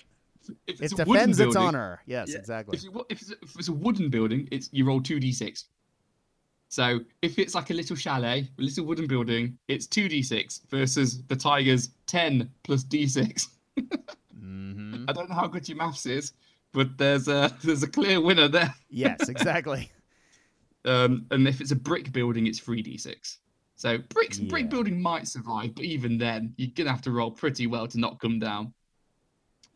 Um, here we go. So if we go on forward, so uh, if the buildings if the building wins the fight, Love it. so Love I'm it. gonna call it the building wins. Um, if it's a wooden shack, only superficial damage can be caused. So that's like um, you rolled on the damage table at minus three. So you might break a track. It might catch fire. That's hilarious. I don't know what caused the Mhm. tank to catch fire, but I approve. Exactly Um, right. Yeah, yeah. And the, the tank manager, the tank model is just placed in front of the building, having failed to demolish it, feeling very sorry for itself. I was gonna say I've I've once done that with a tiger. It did not feel good. No, which is like, oh, I have to sit here now. Yeah. yeah, if the if the building and the tank are equal, then it's superficial damage. So again, you might break a tank. It might call. It might catch fire. Hilariously, um, if the tank wins against the building, it's removed in the same way as if you'd rolled an 11, 10 or 11 on a, on a HE. So the whole building comes down and everything inside it. So where Uh, do you tank- put the tank in that particular case? Do you just run through the rest of its movement? Does it travel So through the tr- the building? ta- it's- the tank is placed within the rubble area and comes to a halt. okay. And show this by turning the vehicle's order to down. So Oh, this course. is Yep, again, there it's it is. kind of board specific. I hope you've got a decent bit of terrain to represent it with. Mhm. um so because sometimes the buildings are not quite yeah it's it, you, you- the building needs to be removed and be replaced with just like a rough ground dense terrain area um so again if, if your buildings are glued down to the table that's going to be difficult and if you don't have any spare like rubble terrain to represent it with that's also going to be difficult so you're probably going to need to do a, lo- a bit of wobbly model syndrome and go look this represents that exactly right. um, yeah, but um, so if if if if you if the tiger lost say against a brick building, that's uh yeah you might lose your tank because that's a roll on the damage table. Yeah, it's not good. so you know, but it's a, it's a, it's you know you know how you might not roll that one, you know? Mhm. but I just like the idea of having a building beating a tank. Exactly. well, let's talk about what happens if the tank wins, because I think that's what that that's what the punters want. What what happens if they actually succeed? Well, you so, knock so it yeah, out. the whole, the, yeah, the building comes down. Now, you might say, well, why would you drive a tank through a building? Well, I've done that. I drove a Tiger and a Sturm Tiger, because I love to bully with those tanks, through buildings that had squads in them next to an objective. And by doing that, it's a cheap, cheerful way of knocking them, knocking the building down and killing everyone inside. Am I getting that right?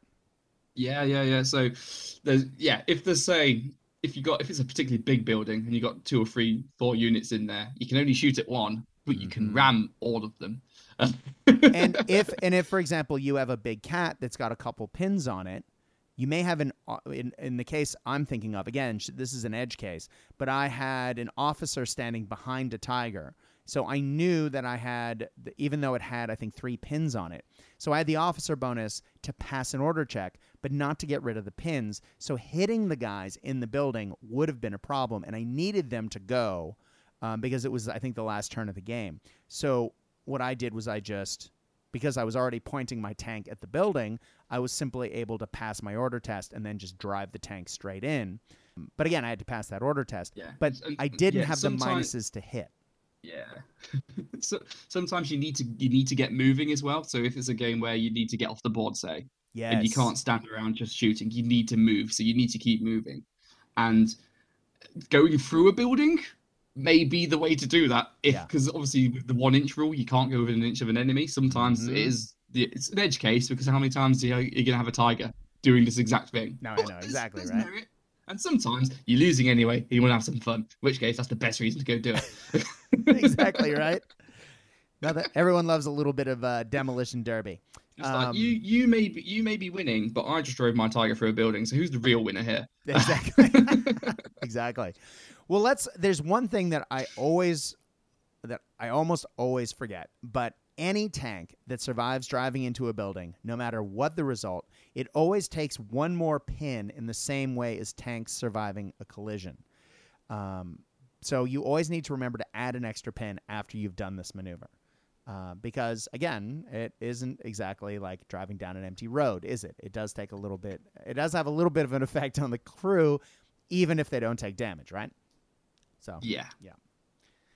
Yeah. It's not. It's not. You know, not always the uh, safest idea, no. but it is fun. Well, Toph, let's also talk about something that sort of circles back to the beginning of the episode. When talking about artillery pieces, you cannot move artillery pieces into buildings. Now, you can move like mortars into buildings, no problem, but you can't move anything that counts like an AT gun or uh, a howitzer of any variety or even a multi launcher. You cannot move those into a building during the course of a game. They must start deploy. in the Yeah. building, right? Yeah, yeah. You can deploy them in the building, and you can only deploy things in buildings if the entire building is within your deployment zone. So if there's a, if if if half the building is is outside your deployment zone, they can't go in there. And if you want to deploy a howitzer in the in the building, um, for a start, they because they're in, they won't be able to rotate with their advance order. It, they have to pick a fixed position that they're pointing the Mhm. gun out of, and that's where they are for the game.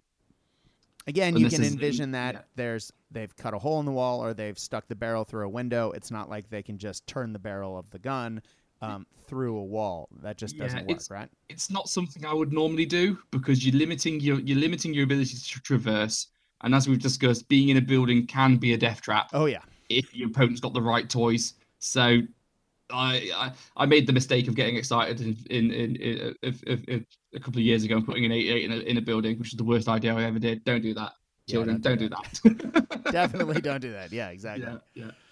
Well, now that we mentioned multi launchers and buildings in the same sentence, let's continue that thought by going the other way. What happens when you take, because I know this is one of those controversial, uh, people get salty about moments with buildings. How do multi launchers work when firing at buildings? So normally a multi-launcher targets an enemy unit, and then every unit that's within six inches of the blast template then is also potentially hit. Now, because you don't have blast templates against buildings, you instead refer to the the the footprint of the building itself. Which means if you target a multi-launcher at a building, every unit within six inches of that building is a potential target. And then if you roll a dice and get a six, it's a hit. Which means if it's a particularly big building, Yeah. you can cover a lot of ground. And the end, going back, you're allowed to target if a building's empty, you can target it with the with the. And honestly, sir, I'm just trying to blow the building up. Well, come on, we all know because that building's in the middle of your whole army, Exactly. and I'm going to get more units do it that way. Uh, so the one thing, if you're doing that though, you cheeky, cheeky person, is it you still need to see if you actually hit the building in case you do accidentally, you know, blow it up and ruin your own fun. Exactly right. there is there is a saving grace, which is there is a rule that if a building is more in like in size than say a six inch square, uh, no bigger than eight inches by eight inches, you do need to split the building up. So with your opponent, say, okay, we'll have half a building there and half a building there, specifically so you can't say run in one side and then because your building's twelve inches long, run out the other side and suddenly cover three foot in Yeah. one dice roll. so luckily, I say this, it's only going to be at most like an 18 inch radius multi launcher shot. That is still horrendously big. right? I In a bolt but at action least game, it's not. that's huge. Yeah, at least it's not 24 inch radius.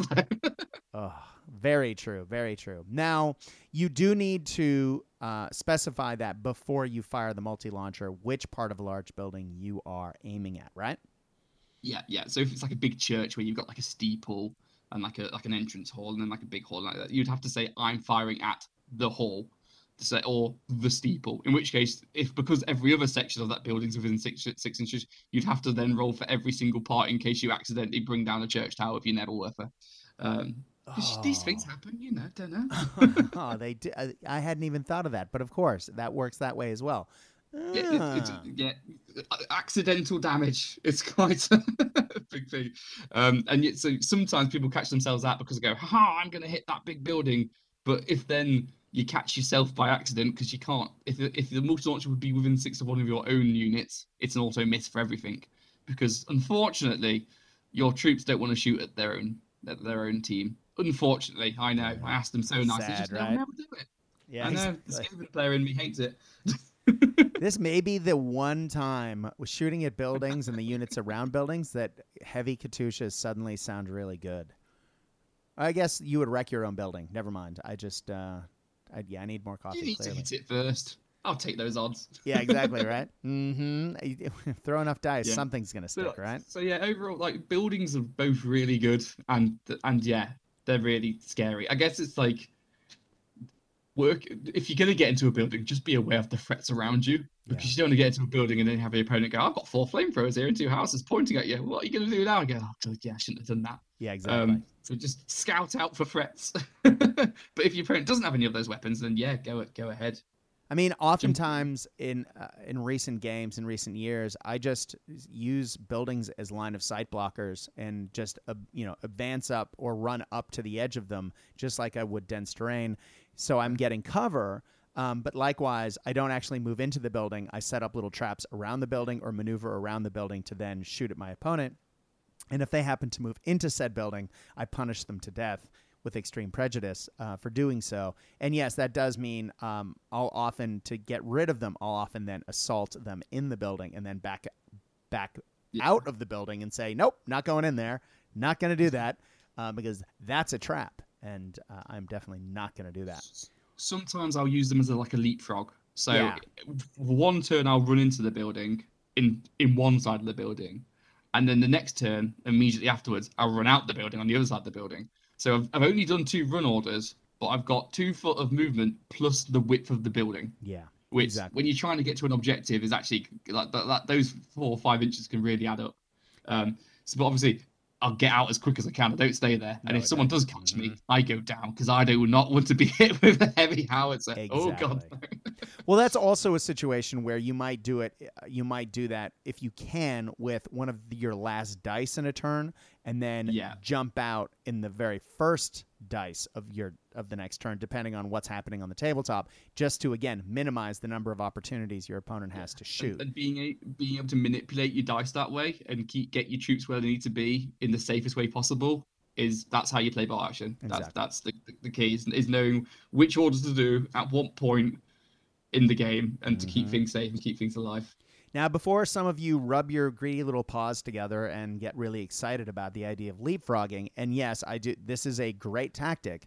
You should also remember if you're looking at that giant church in the middle of a board that's three feet long, that isn't one building, kids. As Toph said a minute ago, you need to yeah. break it into segments prior to the game's beginning because large buildings you need to be broken in. Now, what that means is each turn when you move, you can move within that building but you move one segment at a time. It's like entering a new building each time. So you cannot move from one end of the building.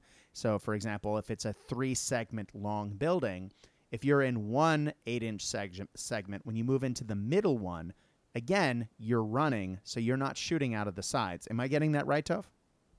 I think so. Um, it, they, they they just say they split them up into like building sections. Um, now, no, running troops are not allowed to move through two sections at once, so you'd be able, only be able to move one. And there is rules. I think you can advance like between sections. So if it's like a floor from the first floor to the second floor, oh, so it is advancing. Advance over. I think you can. Let me just I'm just furiously I actually just found it. Hold on.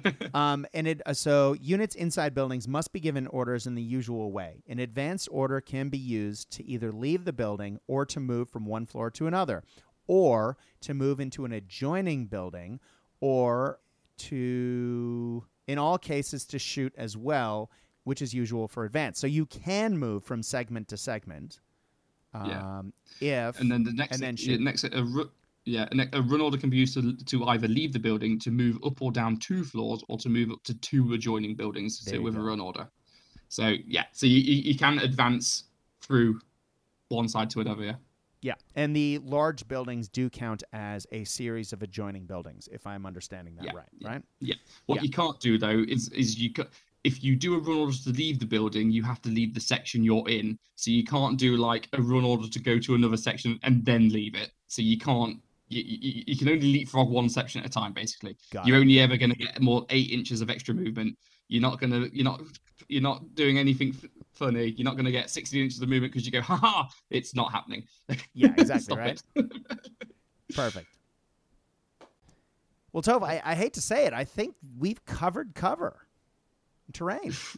I mean, I mean, we, we could literally go on for another million years, like Right. the, the, of all the intricacies and all the little bits and bobs. And it, it, as I say, as I said at the start, it's just really hard to comprehend when you because it's all good us saying, "Oh yeah, you can leap leapfrog into a building one one side, come go one side, come out the other." But what does that actually look like on the table, and what can you how can you actually use that to improve your game? And that's a uh, from via a podcast medium. That's really difficult to like convey. So I guess it's kind of just like go ahead and prosper. You know what I mean? Take take it and then go and try it out and see see what happens. And yeah, yeah. Well, I, I've had people ask, uh, how do I get better at this? And I think the only way is just practice. Again, I know I'm super rusty on buildings because I'm not necessarily using those rules. But as far as like advancing in and out of cover, rough terrain, trees, how roads work, all of that is stuff that I do in every single game of bolt action that I play. And I'm very used to answering questions about that because I'm constantly doing it. Practice, practice, practice. And if you um, if you want to get better using these rules, if you really want to understand them, as you play the game, circumstances will happen, like Toph's talking about, those weird corner cases or, you know, just situations you go, wait, how does that work? And then it it is I know that sometimes people, you know, treat um the rule book almost like like it's a hot potato, like, ooh, I can't touch that. Like, ooh, ah, don't want to do that. um, if you open a book, because you're not clear on the rules, uh, if you and your opponent want to open a book, it's not bad sportsmanship. I mean, it depends on how you do it, obviously. But if you say, hey, I, I'm not clear on this part, can we look that up real quick? Like, if you just say that and you go through the rules and you read it together and you have a discussion like mature adults, guess what, kids? Um, you can usually figure it out. And if not, you know, dice off. Um, and if you're in an event, talk to a TO because the TO is your non biased person. You can call a TO over and have a conversation about a rule. Um, now, there is often going to be my side and their side, but it doesn't have to be adversarial. It can be conversational, and you just say, cool, all right, well, I learned something here. And the TO may make a ruling that you later find out has been covered in an FAQ or something. It's not the TO, again, the TO is not trying to ruin your day by saying this. They're trying to make a fair decision that will keep the game going in a positive manner because they maybe don't know either, right? yeah, yeah, absolutely. I always think like I so I played a lot of bolt action, like a lot of bolt. I've been to a lot of the tournaments, been to a lot of events. I've played people from multiple countries and all that. And you know what? I still every time, every event, I'll learn something new. They'll be Exactly. like, oh, didn't know that because you got the FAQs, you've got the rule books, and there's always that little niggling sentence, just oh, that little thing you never read before, which just Mhm. completely upends everything. And just, just, just playing games. And you know what? Getting caught out. Some, though it doesn't always feel the best. Sometimes it's the best way to learn because you'll think, I ain't, ain't letting that happen again. You know. Yep. Um, No, uh, man. Um, experience is a harsh mistress sometimes, but if you use it as an educational tool, it's the best way to learn, right? You won't make that mistake twice. And oftentimes, when I'm playing games with friends and friendly games, we'll start playing, and um, they'll say, "Oh, do you want to take that back?" When you know I've made a mistake, I'll say, "No, this is the only way I'm going to remember it going forward." Is those corner like those situations where I go, "Oh, wow, I really got my junk kicked in there." Cool. Yeah. Um, well, I'll remember that next time, won't I? So that is a good way to learn as well. Um, I think just and, and making things easy for yourself by just at the start of your game saying, you know, here's what the terrain is, here's how Mhm. we're going to play, and having that conversation up front. And then after that conversation, every time you make a move, state your intentions. You know what I mean? Because then if you just say, look, I'm going to try and get in this cover, and I want all of them to be in hard cover, and I want to be able to shoot you out openly. Because exactly. then your op- opponent, as long as they're not a complete and utter, you know, word I won't, won't use, Yeah, exactly. they'll exactly. go, all right, mate, let me help you move them. Here's how you need to do it. That's what I will do. Yeah, you know, and 100%. say, you, uh, you know, I'm the cheesiest, beardiest competitive gamer you'll find, and I'll help you. So, you know, you'll be fine. But you know, if we're all everyone. No one wants to get caught out, and no one wants to win because someone got caught out. So, rising rising tide raises all boats, and all and all that. Exactly. malarkey. And you may be a competitive player, and I definitely like a good game as well. I mean, the way to really, Yeah, like, there's a misconception that competitive gamers are win at all costs and that they Yeah. only want to win. And, you know, the easier game they can get, the better because it means that they're more guaranteed of a win. But I guarantee if I asked Topher the next question, you would prefer that the person you play against knows their stuff and knows it well because it Oh, means that oh, you're going to get a better game, right? Oh, oh god, yeah. That, that- we go like we- I, I get I pay hundreds of pounds and get on a flight and go to the WTC to play the World Team Championships because I want to play good players. Exactly. Right? Like if I just wanted to go and just get easy wins, I'd just go to the local local shop tournament. You know what I mean? But guess what? That's not how that's not how it works. Like no, no, no yeah, people like that. They're, they're not competitive players. They're just prats. You know, Yeah. frankly, they're just they're just prats, and and and people like that just ruin games everywhere yeah, that, I, I won't get on my high horse because I could I could go on a rant now. But like they're not. Yeah. How do you really feel? Ah. well, hold on. I just want Let's to play bolt action. I just want to have fun. exactly. Well, I do have a terrain question, but I really want to follow up what we're talking about, and I'll come back to one last terrain question. But before we get that, I want to ask you something that I've been asked a number of times. Again, how do I get better at bolt action? I used to play bolt action very competitively. Um, I, I I went to several large events. I did very well. I won a couple, et cetera, et cetera. People asked me at the time, how do I get better at this? Now, you are someone who plays in a lot of events, who wins a lot of events. Um, now, my advice, if you are looking to become a, a better player, whether that be a competitive player or just a better bolt action player, if you just want to know what's going on, feel comfortable on the tabletop, is exactly what I said a minute ago: is practice. Now, I did mention uh, a club that I was a member of back in my 40k days when I played hyper competitively, which was uh, the Golden D6. Um, Alistair Unicom and a few, quite a few other people were members at the time. But we got together every week and we would set up our tables and we would set up our armies and we'd start playing and we would have hard conversations about what's going on throughout the game. Not hard in difficult, but have the, well, what happens if I moved here? What would the rules be in this particular case? So, as situations are arising on the tabletop, we would talk through it. We would be ready so that we are always learning from each game. At the end of each game, we would always sit down and look at one another and say, okay, what do you think I did well there? What do you think? Was there a particular moment when you saw and you went, aha, he made a mistake? Um, what were those moments going back and forth? And that those conversations, when you can see through your opponent's eyes at the things that you've done, you may not do things. You may have tells or you may have habits in the game that your opponent might be exploiting that you may not be aware of.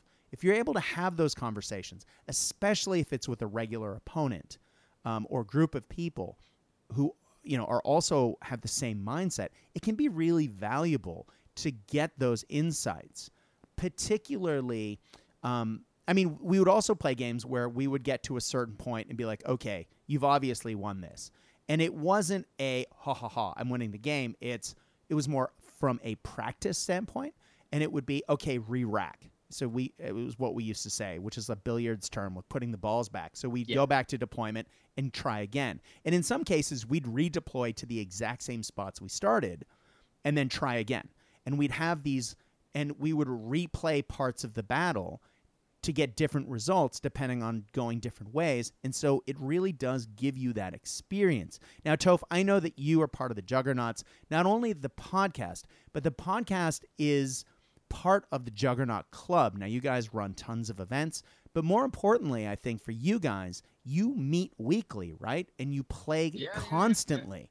Are you Yeah. are you uh, jiving with what I'm saying here? Would you agree with Yeah, what no, I'm saying there? That is exactly how how it, it's just it's just practice. It's it's turning up, you know, on uh, on on your week on on Tuesday, uh, Tuesday nights is our club night. Turning up and saying, look, I've got a tournament in three four weeks. I want to practice with my list, and and that's your time to to practice to iron things out, find out what works, find out what doesn't work, make those stupid mistakes, and try the stupid thing because you never know.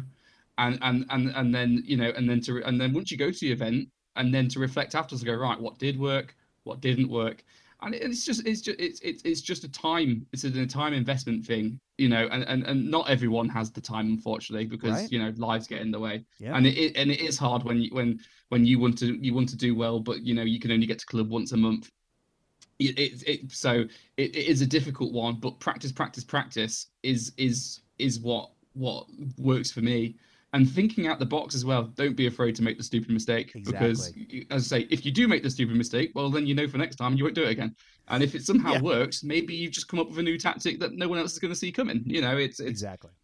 definitely don't try one thing and i know this ironically as, as a juggernaut uh, with the podcast where we talk about competitive play is don't necessarily let someone tell you how to do it Yeah. you know like everyone, everyone plays differently.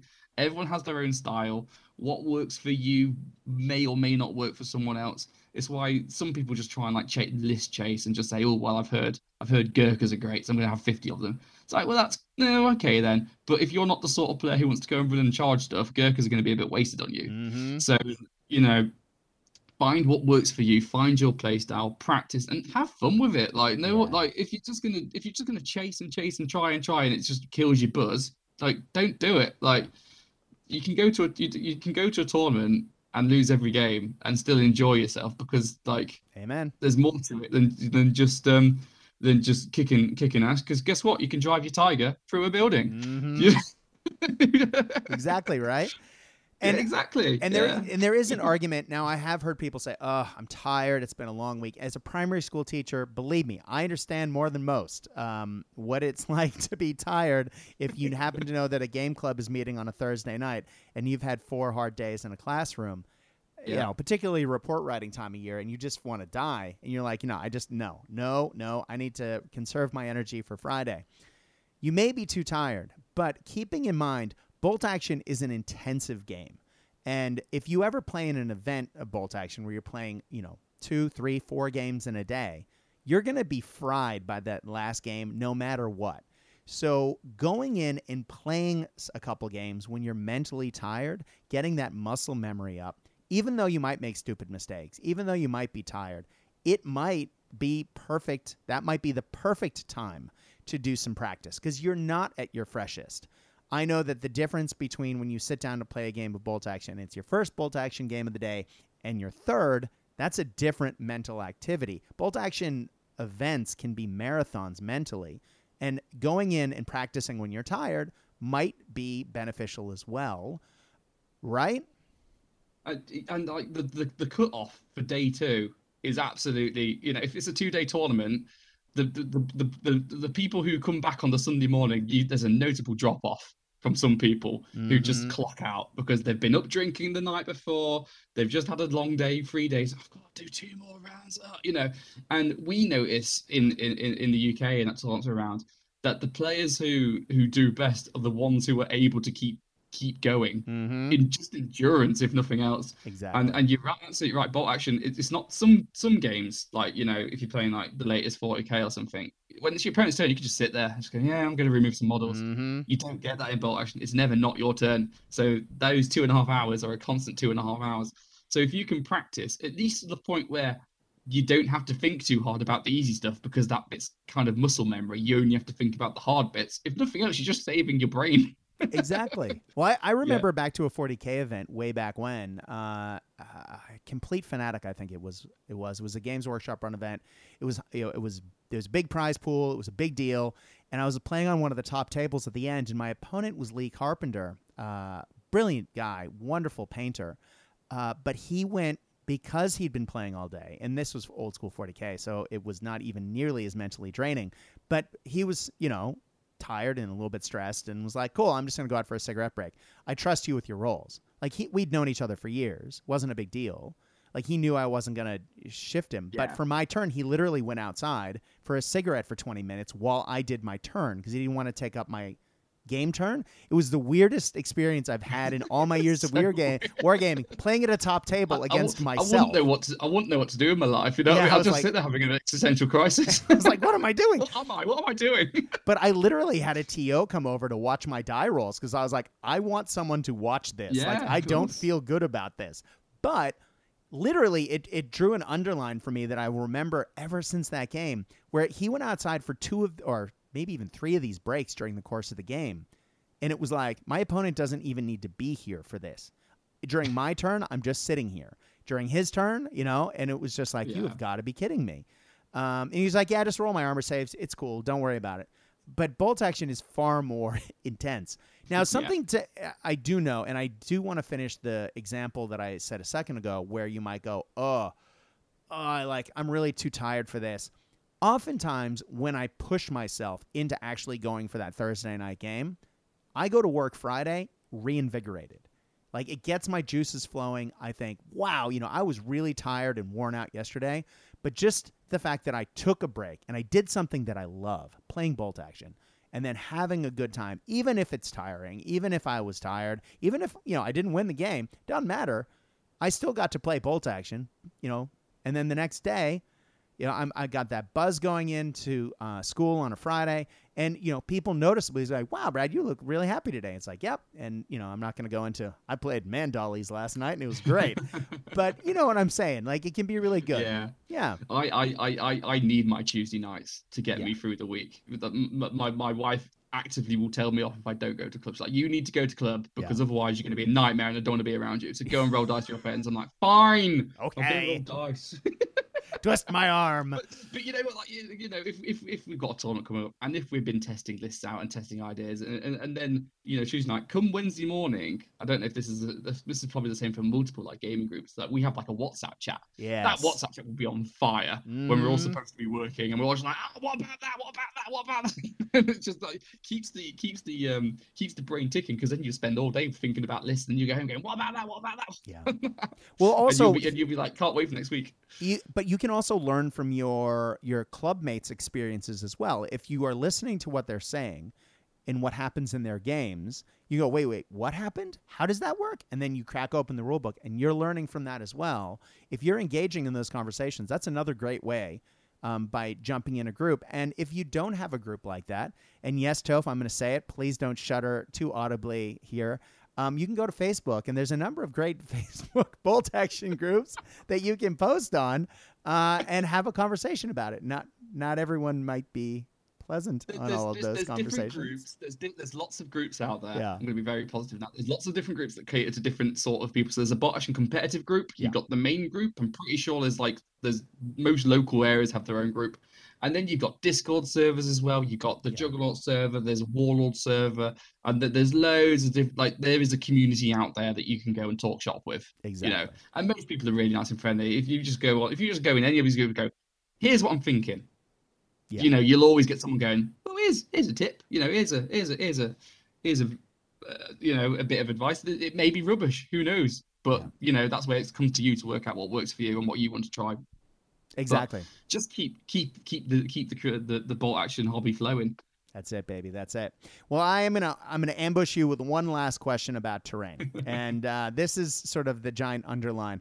Now, I know that when again going back to when um, the Melbourne scene was kicking off, we were pulling terrain together to play on, and it wasn't always the best or the most appropriate World War II terrain. But over the years, um, I've accumulated now.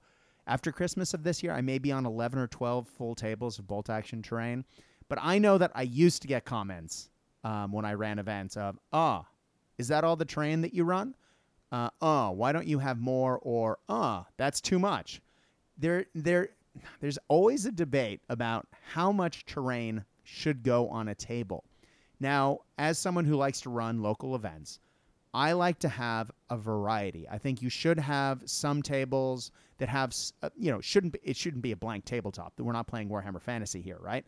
You should have terrain on every tabletop, but you should have some terrain that is more open, and you should have some tables that are uh, a lot less open. Um, you know, those Stalingrad tables with all the giant ruined buildings around, or um, you know, and everything in between. To, is there a, a sweet spot for you for terrain, um, or does it sort of vary? It, it does it does vary, and I, I and I know exactly what you're talking about. There'll be an event, and then someone will put on put, take loads of pictures of tables, and they'll put them on, you know, Berkshire Facebook group and go, look at this Mhm. tournament, and you will get hundred comments going, "Oh, that's not right. uh." But the problem is, is and I, I'm guilty of this as much as the next person. You look at pictures and you go, "Oh, that's awful," and then you turn up at the, the event the next day, and it's actually it's fine in person. Yeah, right? You know, it's, it's, it's ta- seeing a picture and then actually being there and playing on it are two completely separate things. So it does make it hard. And then you've got personal taste as well. Some people just like more terrain. Some people just like less terrain. And so there's a sweet spot for us.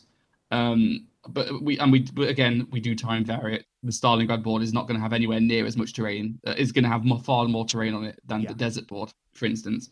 Um, we may need we tend to make sure that the terrain doesn't opens up multiple options for instance so like as an example coming back to the river we make sure there's multiple crossing points over it. Exactly.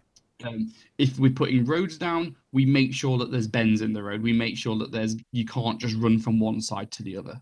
Yeah. um so that's that's the kind of thing we look out for. In terms of like how much terrain it's usually a, like a look right kind of thing.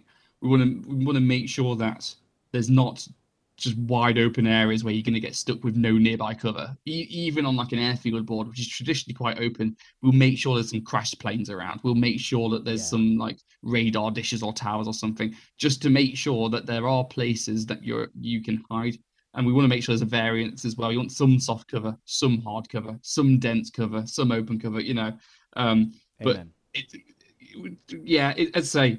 I mean, probably just go and have a look at pictures online at various tournaments, not just ones I run, but like and and see the wide range of boards out there. Um, because yeah, the, it's it's a hard one to describe, especially over a podcast, and especially when everyone's got their own preference, and especially when pictures don't always convey the Mhm. the the message.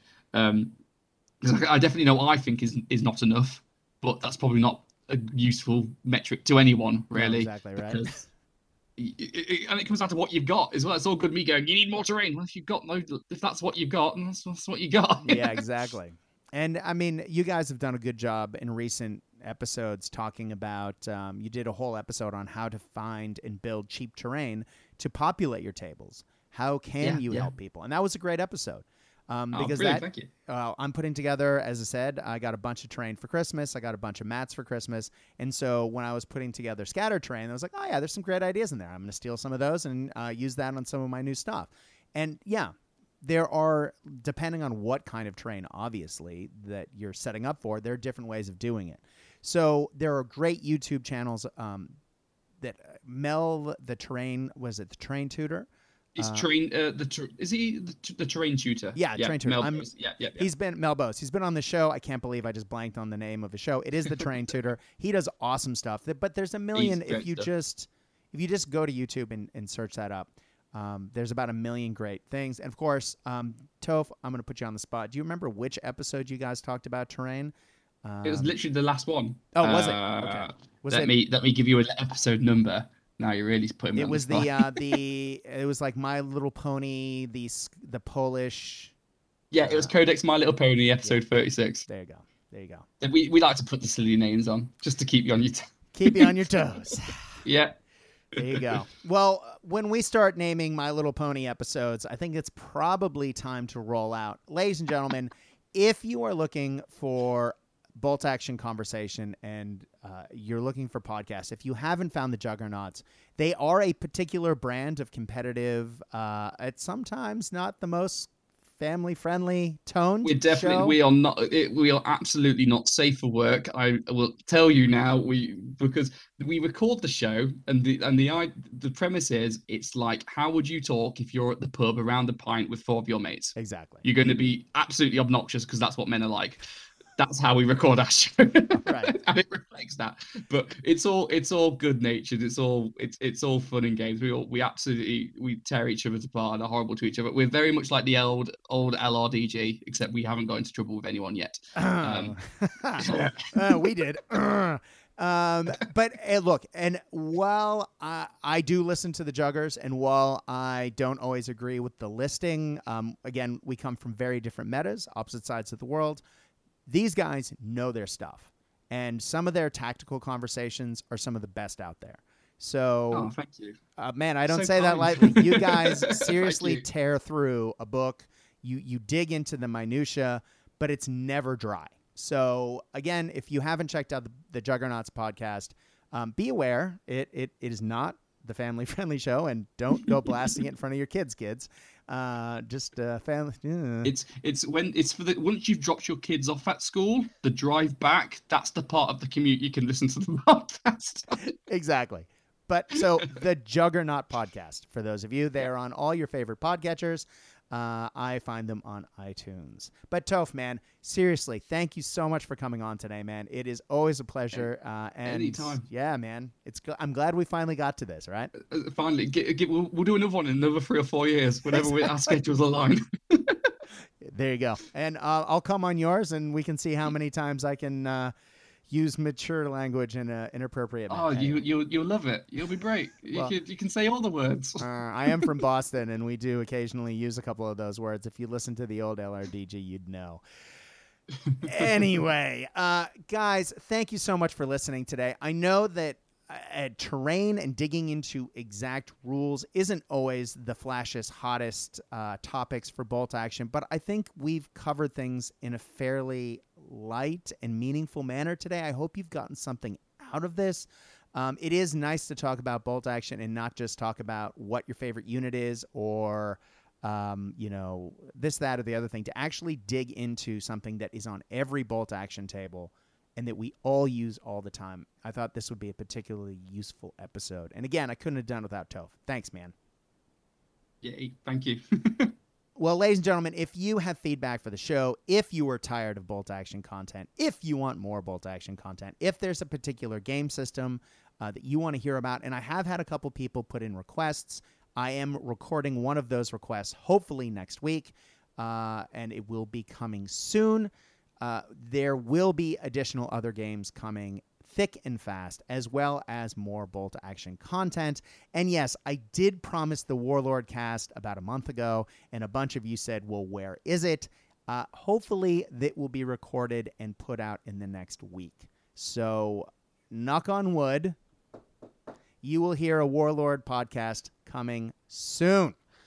And of course, everything else that is on this podcast network. But, ladies and gentlemen, once I start talking about stuff like that, it is probably time to call it a day. If you would like to send me a message, please go to Facebook and find Cast Dice, C A S T D I C E, and uh, shoot me a message. Let me know what you think. Well, I guess that takes us to what our old buddy Casey says. When you're playing the games that we know and love, I hope your dice roll hot. I hope your beverages are cold. But more than that, we at Cast Dice hope that you are having fun. Stay safe out there, guys. Good night.